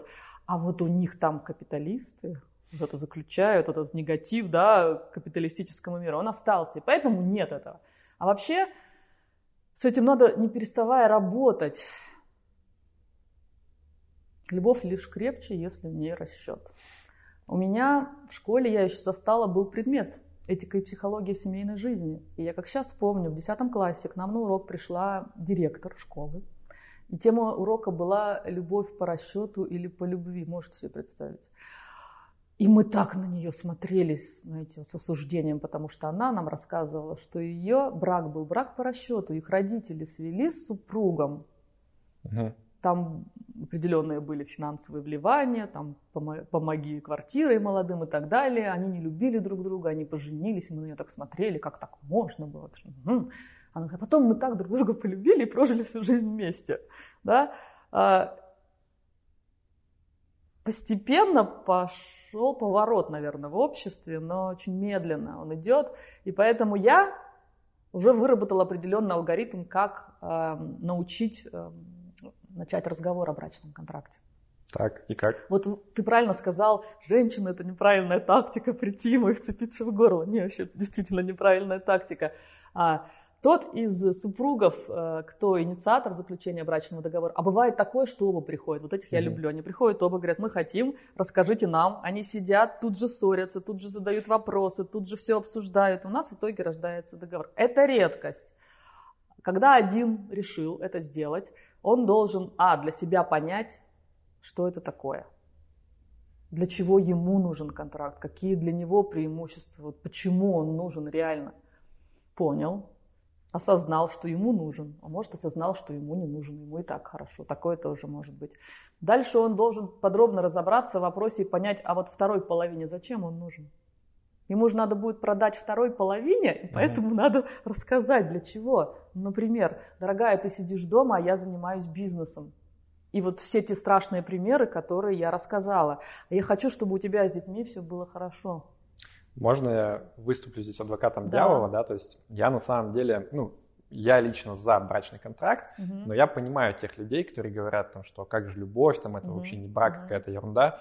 Почему? Потому что а, ну, вступая в брак, ты каким-то конвенциям, да, вот э, приходишь по умолчанию к тому, что мы все делим пополам. Угу. Если какой-то человек хочет инициировать брачный договор, то, скорее всего, он захочет как бы вот как-то это разделение 50 на 50 в какую-то сторону подвинуть. Угу. И, скорее всего, тот, кто является инициатором, он как бы, ну, видимо, считает справедливым, что ему там должно быть больше достаться, да, там, например, 50, 60 там, и, угу. и так далее. То есть это уже, ну, действительно немножко, пере... ну, во-первых, переводит отношения в некий вопрос расчета, да, угу. там дальше уже можно спорить, как бы это хорошо или плохо, ну, а во-вторых, это как бы намекает на то, что человек, ну, прям реально сидит и просчитывает, то есть он говорит, что мы сейчас выходим там замуж или женимся, но я понимаю, что вполне вероятно, что мы не будем жить там в горе и в радости всю жизнь, и я вот прям заранее начинаю э, планировать, типа, а как мы будем разводиться. И многих людей это прям коробит. Слушайте, почему у вас в голове, вас я имею в виду аудиторию, да, а, что вступая в брак, э, все понимают, что мы договорились 50 на 50. Ну, как Почему мы, же. заключая брачный договор и вступая в брак, э, говорим о том, что будет развод? Я же очень долго рассказывала, может быть, недостаточно подробно, что брачный контракт, он в большинстве случаев вообще не про развод. И как раз, когда мы рас, будем рассказывать второй половине, продавая этот инструмент, э, мы должны как раз говорить не про развод, а про то, как это в браке у нас все будет строиться с имуществом, а как, как это в браке помогает? Это же не будет так, что мы заключили брачный договор, и там она говорит, уйди с моей комнаты, это моя квартира по брачному договору. Это же не так будет работать. В браке все равно как-то люди, ну, мне кажется, привыкают пользоваться общим, да, Совершенно и это верно. Нормальным. И как раз в брачном договоре можно прописывать, и мы прописываем, что супруги в период брака вправе пользоваться общим, но если брак расторгаться-то будет, ну, как-то надо установить правила, когда выписаться, когда освободить и, и так далее. Но еще раз говорю, давайте я вот эту ситуацию продажи той же, женщине, которая дома сидит, а угу. вот он зарабатывает деньги. Так. Он же ей не говорит, давай там э, разводиться будем, и тебе в случае развода вот будет то-то. Он ей говорит, у тебя есть риск. У нашей, не, не у тебя, у нашей семьи и у тебя с детьми есть риск, что в нашей квартире 50% продадут с торгов, и не знаю, там 20 таджиков или кто-то еще заселится, или еще какая-то какое-то безобразие произойдет. Я не хочу, чтобы это с вами произошло. Нам для этого нужно брачный контракт, чтобы тебе вот сделать хорошо с детьми, да, а я по брачному контракту возьму на себя все риски по бизнесу, ответственность по долгам. Это можно в брачном контракте прописать, да, что я угу. вот мои долги на себя вот беру, а ты по ним ничего не будешь, да, никакую ответственность нести. А не надо вот прям говорить там про развод. Ну, Но на а случай а... развода мы тоже с тобой можем это предусмотреть. А можем и не предусмотреть. Давайте вернемся к определению брачного договора. Я, конечно, за то, чтобы все сразу предусматривать. Там написано было в период брака и или в случае его расторжения. То есть мы в брачном договоре можем установить правила игры только на период брака. Мы можем установить правила игры только на случай расторжения брака, а можем установить и в период, и в случае расторжения брака. Вот это лего складывай как хочешь. Но если вот э, все уверены, и цифра 65,39% разводов никого ни к чему вот там не побуждает, да, подумать, что, конечно же, с вами это не произойдет, но 65,39% это какой-то огромнейший процент разводов, и они случаются. Ну давайте реально смотреть на, на жизнь. Но нет, ваша семья, она идеальная, вы живете долго и счастливо. Ну в период брака установите тогда вот эти правила. Ну в период брака сделайте хорошо для семьи, для бизнеса и так далее. Надо э, опять же, да, мы договорились жить долго, мы доверяем друг другу. А вот как раз брачный контракт, на мой взгляд, это элемент доверия. Это лучше, чем завести имущество на третьих лиц, на друга Васю, с которым в армии служил, ну и так далее. Это, это, это ну, я точно согласен, что, мне кажется, гигантское заблуждение, что люди реально не просчитывают наперед. То есть, да. как бы, ну, статистика, она реально неумолимая, и, конечно, ты можешь про себя все что угодно думать, но Именно. Правда в том, что никто не защищен, и люди недооценивают, насколько люди меняются. То есть, uh там вот есть же исследование, что проходит там 20 лет, и пытаются сравнить э, там психологические признаки там людей, какие, какими они были, какие стали, вообще типа там никакой корреляции нету. Вот, но продолжая... Тему как договорим, да, все-таки, uh как дальше продавать. Мы поняли, для чего мне контракт, uh-huh. для чего э, контракт, договор, это одинаковый, да, для чего брачный договор для второй половины. Uh-huh. И не надо уже приходить и говорить, все, пошли заключать. Совсем не так, потому что не готово большинство к вообще фразе брачный договор. А дальше мы начинаем, как я говорю, кидать зернышки и удобрять почву, цепляясь за любые поводы. Вот просто попался на ютубе ролик Павла Комаровского, сидит, смотрит. Ты что там смотришь? Слушай, такая тема интересная. Всегда смотрел Комаровского, как деньги вкладывать, а тут смотрите, какая тема, да, интересная, брачный договор. Все, и не обсуждаем. Захочет, посмотреть, не захочет, uh-huh. не надо. Но само слово брачный договор не вызывает, э, ну не начинает вызывать того негатива. Uh-huh.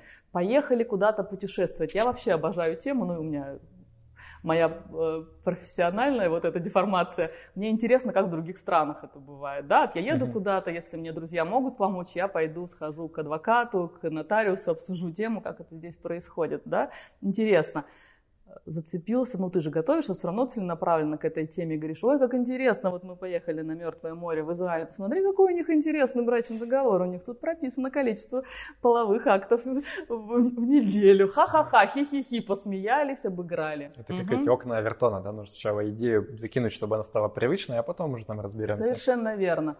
А, книга попалась. А, очень хорошо работает, это прям очень хорошо работает. А, с кем-то что-то произошло. Mm. Знакомые разводятся, война, дележ имущества. Ну надо же. Дураки. Ваня, нет, Ваня-то соли какие были. Помнишь, как мы с ними справлялись все? Ну, прекрасная пара, хорошие отношения. Что сейчас у них творится? Война какая-то, там, бедные дети. Ты, ты, ты. Ой, я не хочу, чтобы у нас так было. Неужели люди не могут договориться? Можно заранее, можно не заранее. Mm. Все, опять ушли да, потом вот эти все страшилки с э, банкротством, когда идет эта субсидиарная ответственность, mm-hmm. взыскание долгов по бизнесу, если э, он этим занимается, то он пришел, рассказал, и если женщина не глупая, она потом сама к нему придет и скажет, смотри, как там произошло, а я не хочу так, а ты подумай, пожалуйста, как в нашей семье это сделать. И тут он говорит, угу, пойду схожу, проконсультируюсь, все узнаю, потом тебе расскажу. Все, у нас уже вот это удобрено, оно пошло, и в идеале должно так сложиться, что обе стороны уже хотят, обе стороны готовы. И тут уже, пожалуйста, вместе пошли на консультацию. Либо он сказал, дорогая, я все сделал, я уже поговорил, я все обсудил, вот тебе проект, посмотри, чего не устраивает, вместе пойдем. Нет, говори тут чего как, хочешь с кем-то посоветуйся, не, не вопрос. Вот это так, долго, муторно, но происходит. А просто так прийти, например, там книжку подложить на кровать, это такая чреватая ситуация, может быть по-разному, да, может вызвать э, конфликт. А у меня было у знакомого, он мою книжку положил, пришла теща, вы разводитесь, почему? «Ну, у меня там на тумбочке в спальне книжка лежит, так это книжка брачный договор, так вы же разводитесь, мы не разводимся. А один у меня клиент взял книжку и говорит, ой, я сегодня подложу, я говорю, аккуратнее, он говорит, ой, я подложу, и потом звонит, говорит, я уже столько лет не видел такой реакции. Я, говорит, так, ну, он, конечно, жестоко поступил, но я, говорит, так восхищался, что там было, буря эмоций, буря всего. Не надо до этого доводить, не надо провоцировать, надо готовиться. Ну смотри, идею я понял. Угу. Я хотел вернуться вот к примеру с мужчиной и бизнесом, угу. да. А, я понимаю идею, но для меня звучит немножко, как знаешь, что вот женщина все это послушает, да, скажет, блин, я так довольна, он так обо мне заботится, он мне квартиру оставляет, mm-hmm. там какие-то деньги на жизнь. А если по факту посмотреть, как бы на самом деле он вот там, у него бизнес, например, стоит 300 миллионов рублей, mm-hmm. а он ей как бы там оставил квартиру, не знаю, там за 5 или 10 миллионов рублей, типа как бы она довольна, а по факту там 95% mm-hmm. имущества, оно все на нем как бы осталось.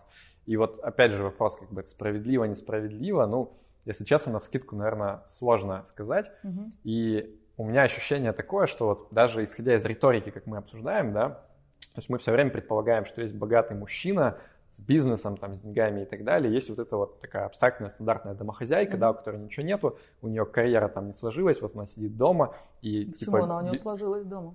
Ну, там, я имею в виду карьера в конвенциональном, да, понимании, что вот она там успешный специалист, может зарабатывать деньги, она вот как бы домохозяйка, да, там заботится о детях и так далее. И вот у меня все-таки ощущение, что коннотация такая, что брачный договор это способ для мужчины как будто бы больше вот э, подстелить типа себе соломку, да, на случай развода, чтобы вот он эту свою позицию, да, все эти деньги, которые он зарабатывал там все это время, он как бы оставил за собой, да, ну, а женщине в лучшем случае там позволил, как бы там, ну, если он адекватный там мужчина, да, что он позволил ей какое-то типа вот нормальное существование там, вести или влачить, уж не знаю, как правильно назвать. Сколько, а, сколько дает. Да. Ну, как бы да. И мне кажется, настроение общества, оно немножко вот отражает, да, вот эту картину. А, и вот все-таки, не знаю, насколько сейчас то, что я сказал, оно звучит правильным для тебя. Есть ли такая проблема, или все-таки ты считаешь, что как бы, ну, нет, большинство договоров, они все-таки вот прям абсолютно справедливые, и вот как ты к этому относишься? Проблема такая есть. Но э, возражая, вот что скажу. А кто мешает женщине при заключении брачного договора настолько себя вот обезопасить? Ну, если она действительно понимает, что он зарабатывающий ведь бывают контракты на очень такие приличные суммы. И ты так смотришь, думаешь, ого, нормально. И я радуюсь за таких женщин. У них хорошая выплата в случае расторжения брака, у них хорошее содержание. Ну, если она вот uh-huh. на это идет, понимая, что у него такой бизнес. И он же пойдет на это, если он не глупый. Потому что если мы возвращаемся к понятию существенная непропорциональность долей, ему тоже на финише этого не надо. Я все время говорю клиентам, заключили брачный договор, не расслабляйтесь, считайте постоянно, что происходит. Да, цыплят угу. по осени считают, развод случится, как мы на это все посмотрим, что там будет. А если вообще в период брака ей ничего не было, и на финише одна комната Бирюлева, а у него заводы, пароходы, все понятно, найдутся те адвокаты, кто ломанутся и признают контракт недействительным, поделятся пополам он и его адвокаты, корпоративные, семейные, должны быть настолько умные ему говорить, ты молодец, ты сидишь, руки потираешь, ну посмотри, что будет потом, нельзя так, если уж не прописали. То есть он, понимая и, возможно, планируя, уж извините, может, это цинично, должен ей к финишу нормально так отгрузить, ну, в общем uh-huh. принятом понятии нормально, чтобы ни у кого не было никакого повода говорить, что контракт, да, надо сломать не надо наглеть, не надо жадничать. А женщинам действительно надо быть настойчивее. Я все время всем говорю, не надо вестись. Вот мне вот эти истории надоели. Ой, я что-то подписала. А что вы подписали? Ой, я не помню, что я подписала. Нормально. Давайте так. А вы подписывали одна или вдвоем? Вроде одна. Думаю, фу, значит, уже не брачный контракт. Ну, то есть можно, да, там понять, да? А у кого? Не помню. Привезли, высадили, сказали, так надо. Я подписала. Ну, кто тебя заставлял? Ну, еще раз говорю, тебя же не приковали наручниками к батарее с нотариусом. Ну, кто тебя заставлял? Возьми бумагу, скажи ему, я хочу подумать. Найди сейчас в этих группах в соцсетях, дайте хорошего адвоката по такому-то, дайте того-то. Ну, можно найти одного-двух, сходить проконсультироваться и понять, что тебе подсовывают, подписывать.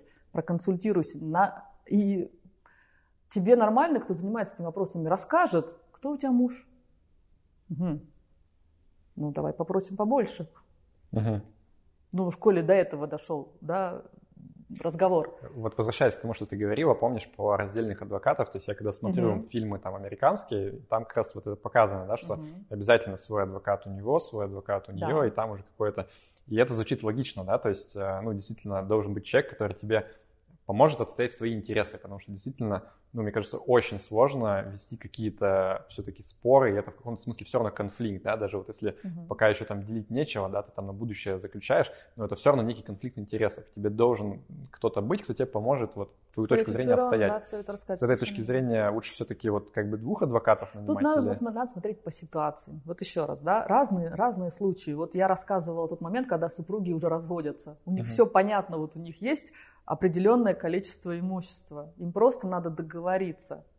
Здесь никто не запрещает брать отдельных адвокатов, можно взять одного, который с учетом всех интересов все сделает так, что вот до финиша дойдут uh-huh. и не убьют друг друга, как в том фильме, о котором мы говорили. Uh-huh. А, но если речь идет о именно стадии заключения договора, когда у нас впереди еще, как мы думаем, лет сать, и очень много всякого имущества, но, скорее всего, не надо слушать адвоката супруга, который обложен этими адвокатами в силу того, что он бизнесом занимается, да, наверное, надо все-таки послушать кого-то стороннего, потому что тебе напоют ну, неквалифицированные люди, ну, невозможно во всем разбираться. У нас даже юристы специализируются на разных сферах. Uh-huh. Не верьте тем, кто говорит, я вам сейчас все и там сделаю, и там сделаю, и там сделаю. Прошло то время. А тем более ты сидишь дома, ну, даже если ты дома не сидишь, не знаю, там занимаешься вязанием сумочек, и, что? Надо uh-huh. найти того, кто тебе это расскажет. И лучше, конечно, не адвоката мужа, это да. Хотел уточнить еще вот все-таки гендерный вопрос, да, то есть насколько отличается женское отношение, женский подход и мужское отношение, мужской подход к брачным договорам, и кто все-таки чаще вот приходит как инициатор впервые к тебе, говорит, я хочу брачный договор заключить. Ну, четкой статистики нет, но у меня женщин тоже много приходит. И здесь не гендерные скорее всего, отличия действуют, а вот именно степень зрелости, продуманности. У меня недавно была очень интересная женщина, обожаю, она мне позвонила, она мне сказала, я вас давно читаю на, в Инстаграм, я э, прочитала обе ваши книги, я приеду с вопросами. Человек приехал с вопросами два листа А4, конкретные. Угу вопросы уже по сути, да, не просто там расскажите мне чего-нибудь, все по сути. Мы с ним все это проговорили, я себе, можно я сохраню вопросы, ну, потому что, ну, это такой правильный подход, вот именно степень зрелости. А, и прекрасно был контракт, ну, очень большой, потому что очень много имущества. И она была инициатором, и муж не обиделся. Ну, потому что у нее было имущество, да? Нет, это была общая совместная собственность у ага. них. И очень много лет в браке, уже несколько детей. Но она, а, как я заморочилась этим вопросом, угу. а ему все некогда. А она подумала об этом, она подготовилась, она нашла специалиста, она все это сделала, организовала и так далее.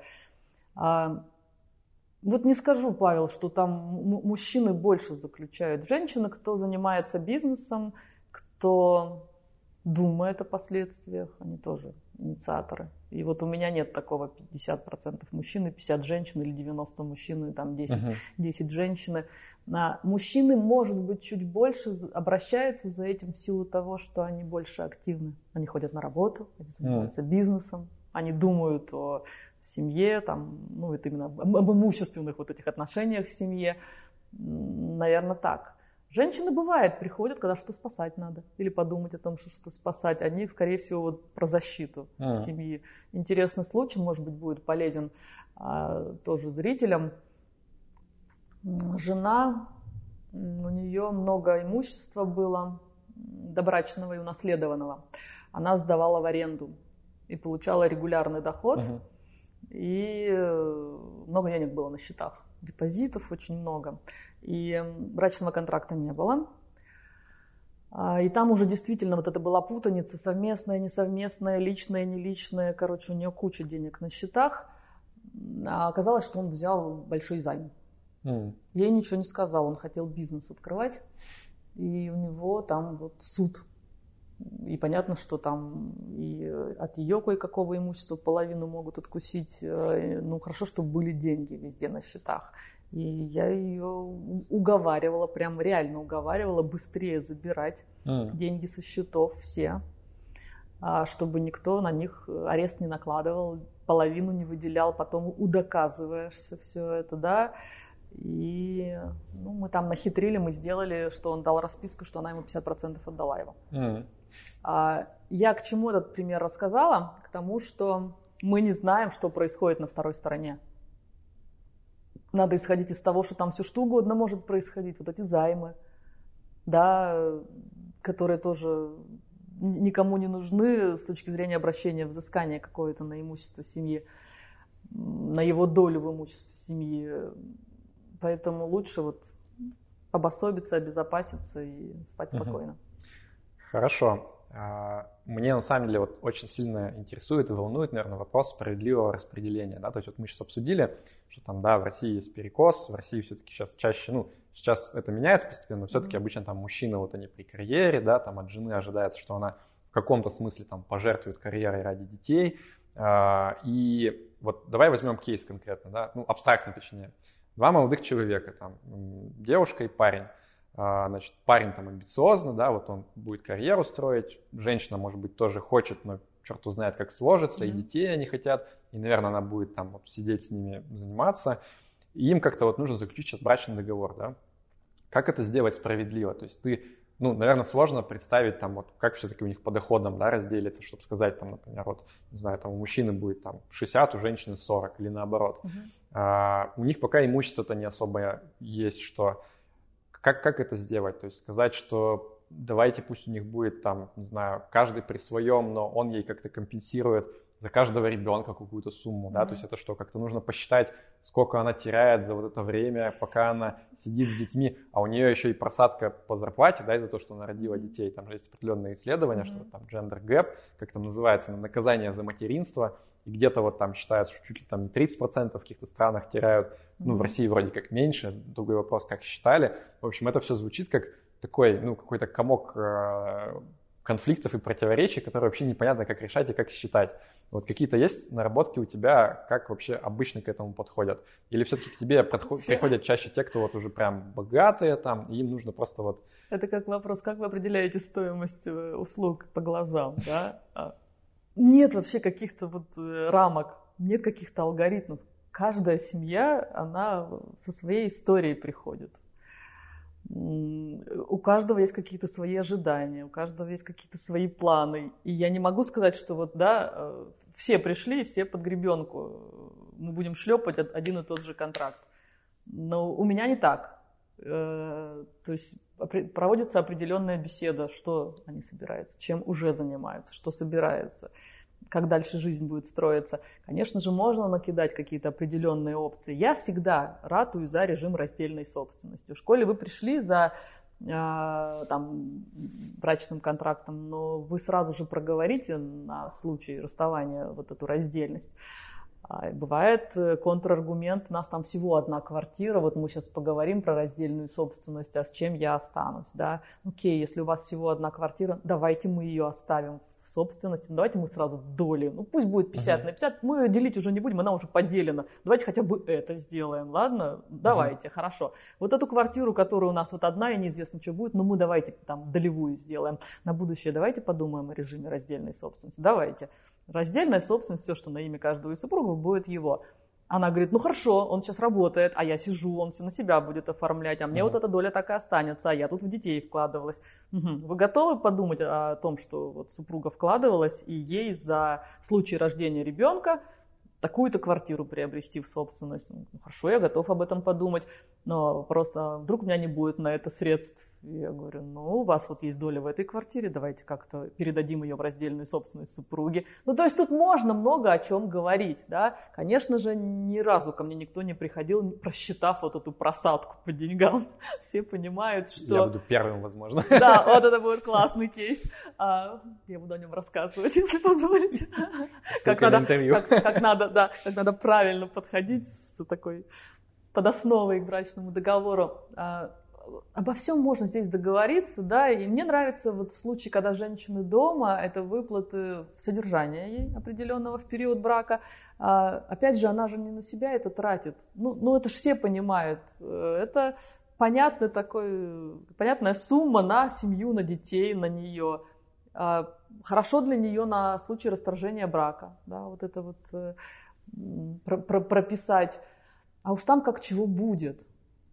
Важно, вот, на мой взгляд, это раздельная собственность и защищенность незащищенной группы, группы, незащищенной супруги или супруга, uh-huh. вот, да, в этом, в, этом, в этом контракте. Но каждый раз думаем, смотрим и по-разному. Когда нечего делить, я же сказала в самом начале, самый простой контракт. Uh-huh. Делить нечего вообще, вот они, гол как сокол, оба. Вот они входят в эту семью. Пожалуйста, с чистого листа, делайте, что хотите. Первую квартиру мы хотим долевую собственность. Или первую квартиру я хочу ей. Вот я ее так люблю, и я хочу, чтобы первая квартира была в ее раздельной собственности. А если в вашей жизни больше не случится, ну и что, я так хочу. Ура, записали. Ну ладно, там uh-huh. посмотрим, чего дальше будет. И часто, да, они говорят, слушайте, а чем какой брачный контракт? Мы там студенты, мы еще что-то, нас ничего нет. Абрамович тоже когда-то был где? В детском доме, не помню. Да? Ну, тоже ничего нет. Никто подумать не мог. Меня удивляет, что вот у очень богатых людей которые, разделы имущества которых у нас uh-huh. на слуху, у них нет вот тех качественных контрактов, ну, я про наших говорю, которые бы им позволили, а, тихо все сделать, б, красиво все uh-huh. сделать, в, сохранить активы, не устраивать этих э, судебных туристических заездов в Лондон и пытаться туда подавать, да, как вот Потанина бедная пытается что-то до сих пор uh-huh. вот это вот сделать. На мой взгляд, большие деньги тишину любят. Это надо так все сделать красиво, чтобы все были довольны, чтобы не привлекались СМИ, не устраивали вот эту всю шумиху. Трамп, у него есть книга, и он пишет, эм, целая глава брачным контрактам посвящена, и он там написал, если бы у меня не было вот этих э, трех брачных контрактов с моими тремя супругами, я бы был голый. Uh-huh. Я стал миллиардером благодаря тому, что у меня со всеми были брачные контракты, и я не отдавал все со всеми прекрасные отношения, всем там помогаем, но у меня есть вот мой капитал. И он рассказывает как раз кейсы о том, что он своим друзьям говорил, заключи брачный контракт, заключи брачный контракт, ну там любовь. И вот он описывал, по сколько mm. миллионов долларов отгружали при разводе его вот эти вот друзья.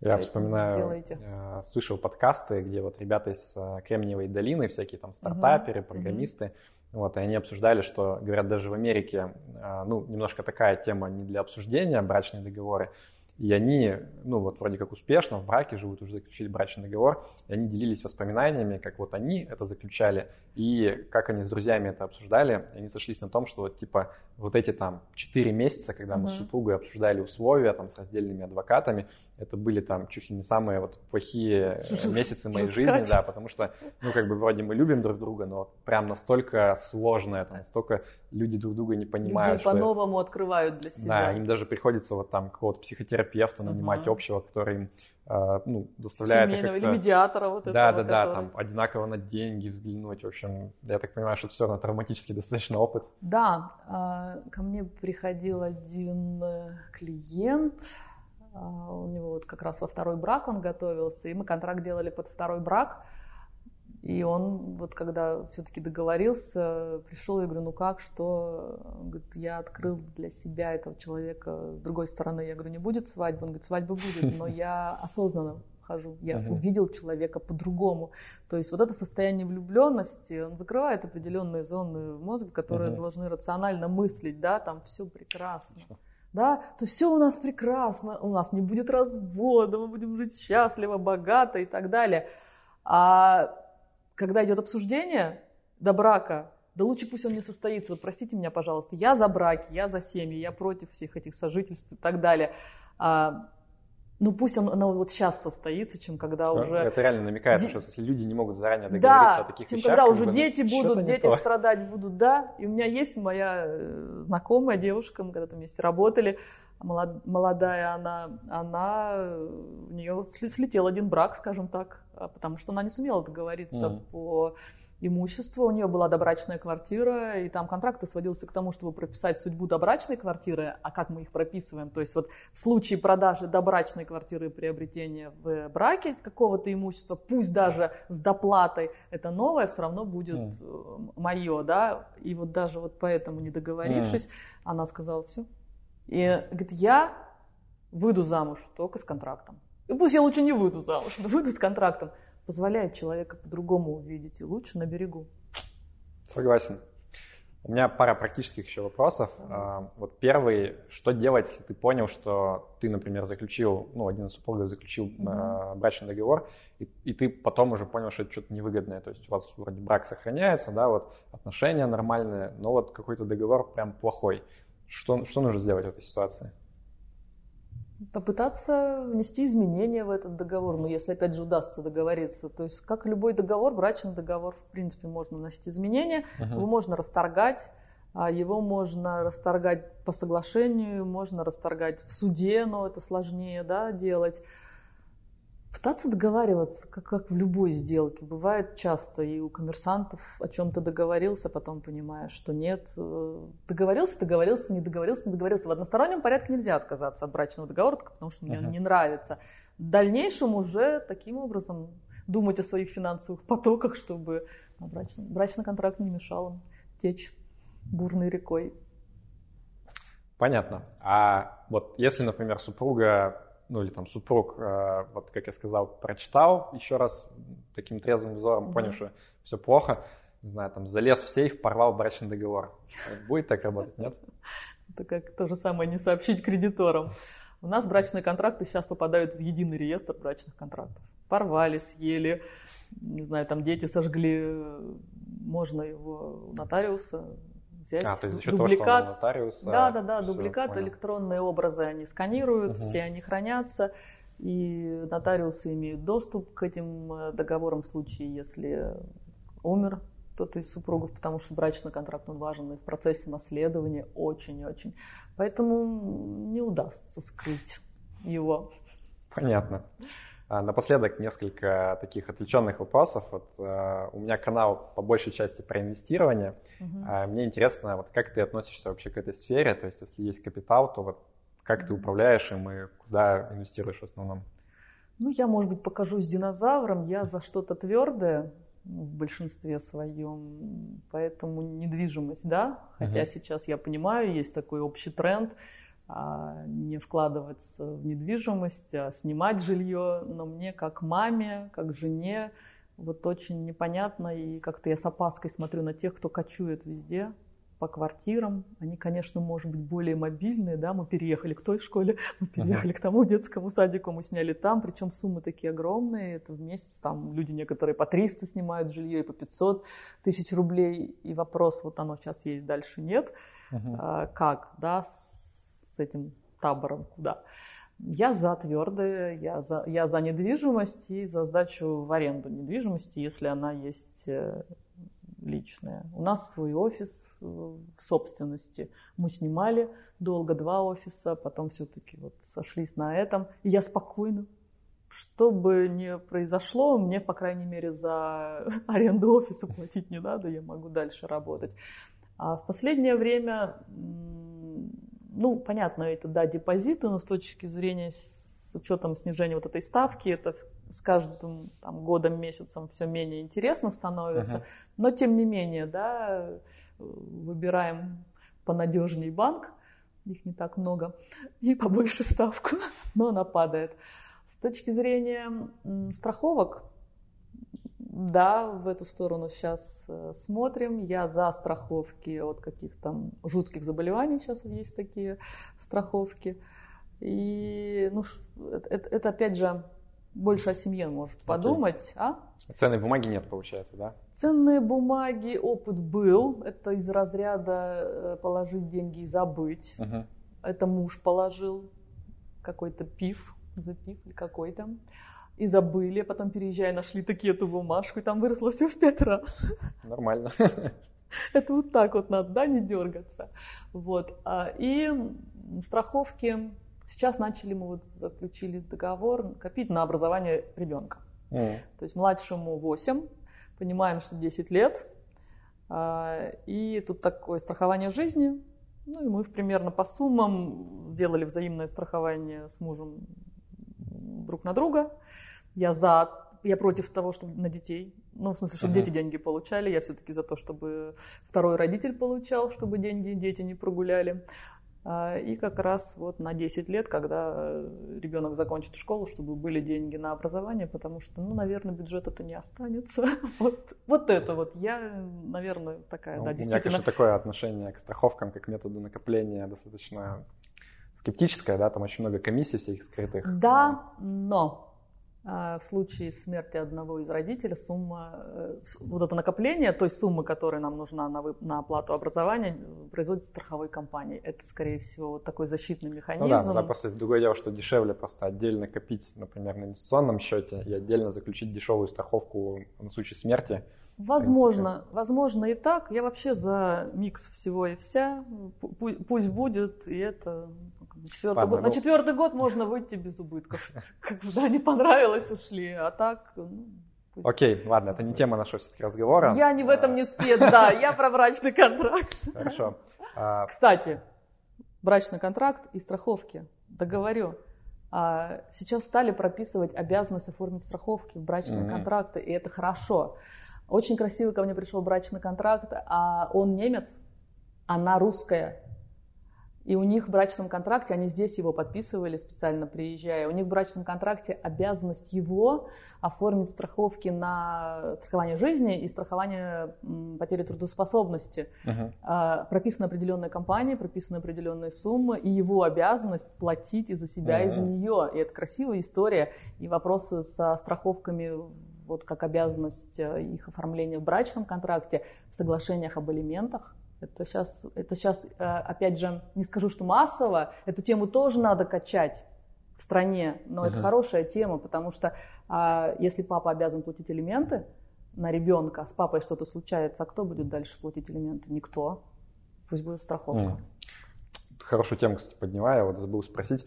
Если, предположим, люди поженились здесь, в России, заключили брачный договор, угу. а потом эмигрировали там, не знаю, в Европу или в Америку, угу. как это будет работать? Вот их договор, он как-то будет там считаться тоже юридически сильным, или им нужно заново договариваться? В каждой стране надо смотреть условия, и в каждой стране все равно надо его легализовывать, да, если мы говорим о разделе имущества в этой стране. Поэтому здесь такой, какая комплексная работа по угу. изучению законодательства тех стран, получения там консультаций, понимание, стоит ли с нашим туда идти или лучше не соваться, потому что наш документ не воспринимается именно конкретно в этой стране. Есть страны, кто нормально воспринимает все. В этой стране может не восприниматься, и надо, может быть, там заключить свое что-то. Uh-huh. То есть это такой глобальный вопрос, и тут нужны вот именно юристы-международники, кто занимается семейным наследственным правом в разных странах. Напоследок, э, есть что пожелать нашим зрителям в двух словах? Есть. Не бойтесь, пожалуйста, брачных контрактов. Приходите на консультации. Они в любом случае стоят копейки по сравнению с тем, что вы можете потерять.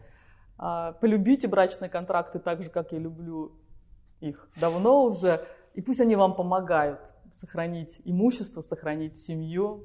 Но они, правда, не страшные, а хорошие. Отличное пожелание. Конкурс вот такая у меня чудесная есть книжка от Елены Бойцовой, называется «Брачный контракт». И э, мы подготовили аж три экземпляра этой интересной, надеюсь, книги. Я еще не успел прочитать, но обязательно прочитаю. Э, и мы дадим, соответственно, подарим с автографом от Елены персональным, перешлем там, в любой город России, может быть, даже за рубеж, если надо, если кому-то вдруг захочется, авторам трех лучших комментариев, и мы подумали, решили предложить э, вам рассказать о каких-то случаях, которые, может быть, там либо с вами происходили, либо с вашими знакомыми, когда э, был развод, и там либо у людей был брачный договор, либо не было брачного договора, и вот как бы как это было, да, то есть может быть какие-то там страшные истории а будут. Может быть веселые. Э, может быть веселые, да, позитивные, но вот чтобы это был личный опыт какой-то, а не там просто, что вы прочитали, не знаю, в газете, и авторам трех самых э, интересных комментариев мы чудесную книжку презентуем. Да, книжка вся основана на историях, э, стиль сторителлинг, там история, комментарий, история, комментарий. И не исключаю, что ваши интересные истории в следующей книжке тоже попадут. Отлично. Спасибо. Елена, спасибо большое. Громадное удовольствие получил от разговора с тобой. Спасибо. Я уверен, что будет, наверное, топовое одно из интервью на канале. Просто люди будут приходить э, и смотреть для себя, узнавать новое. Спасибо. Вам спасибо за приглашение, мне тоже было приятно. А, на этом мы сегодня завершим. А, не забывайте ставить лайк, подписываться на канал. А, в описании под видео куча ссылок про те там фильмы, которые мы упоминали, какие-то кейсы, все книга. ресурсы Елены, да, да, книга будет. Ресурсы Елены, подписывайтесь, у нее там куча Инстаграм, Ютуб канал целый про брачные контракты. Вот, и не забывайте также подписываться на ресурсы Rational Answer другие, чтобы там не пропускать новые материалы в Телеграм-канале, в Твиттере, Facebook, ВКонтакте и так далее. А, спасибо вам большое за внимание. Да пребудет с вами разум. Счастливо.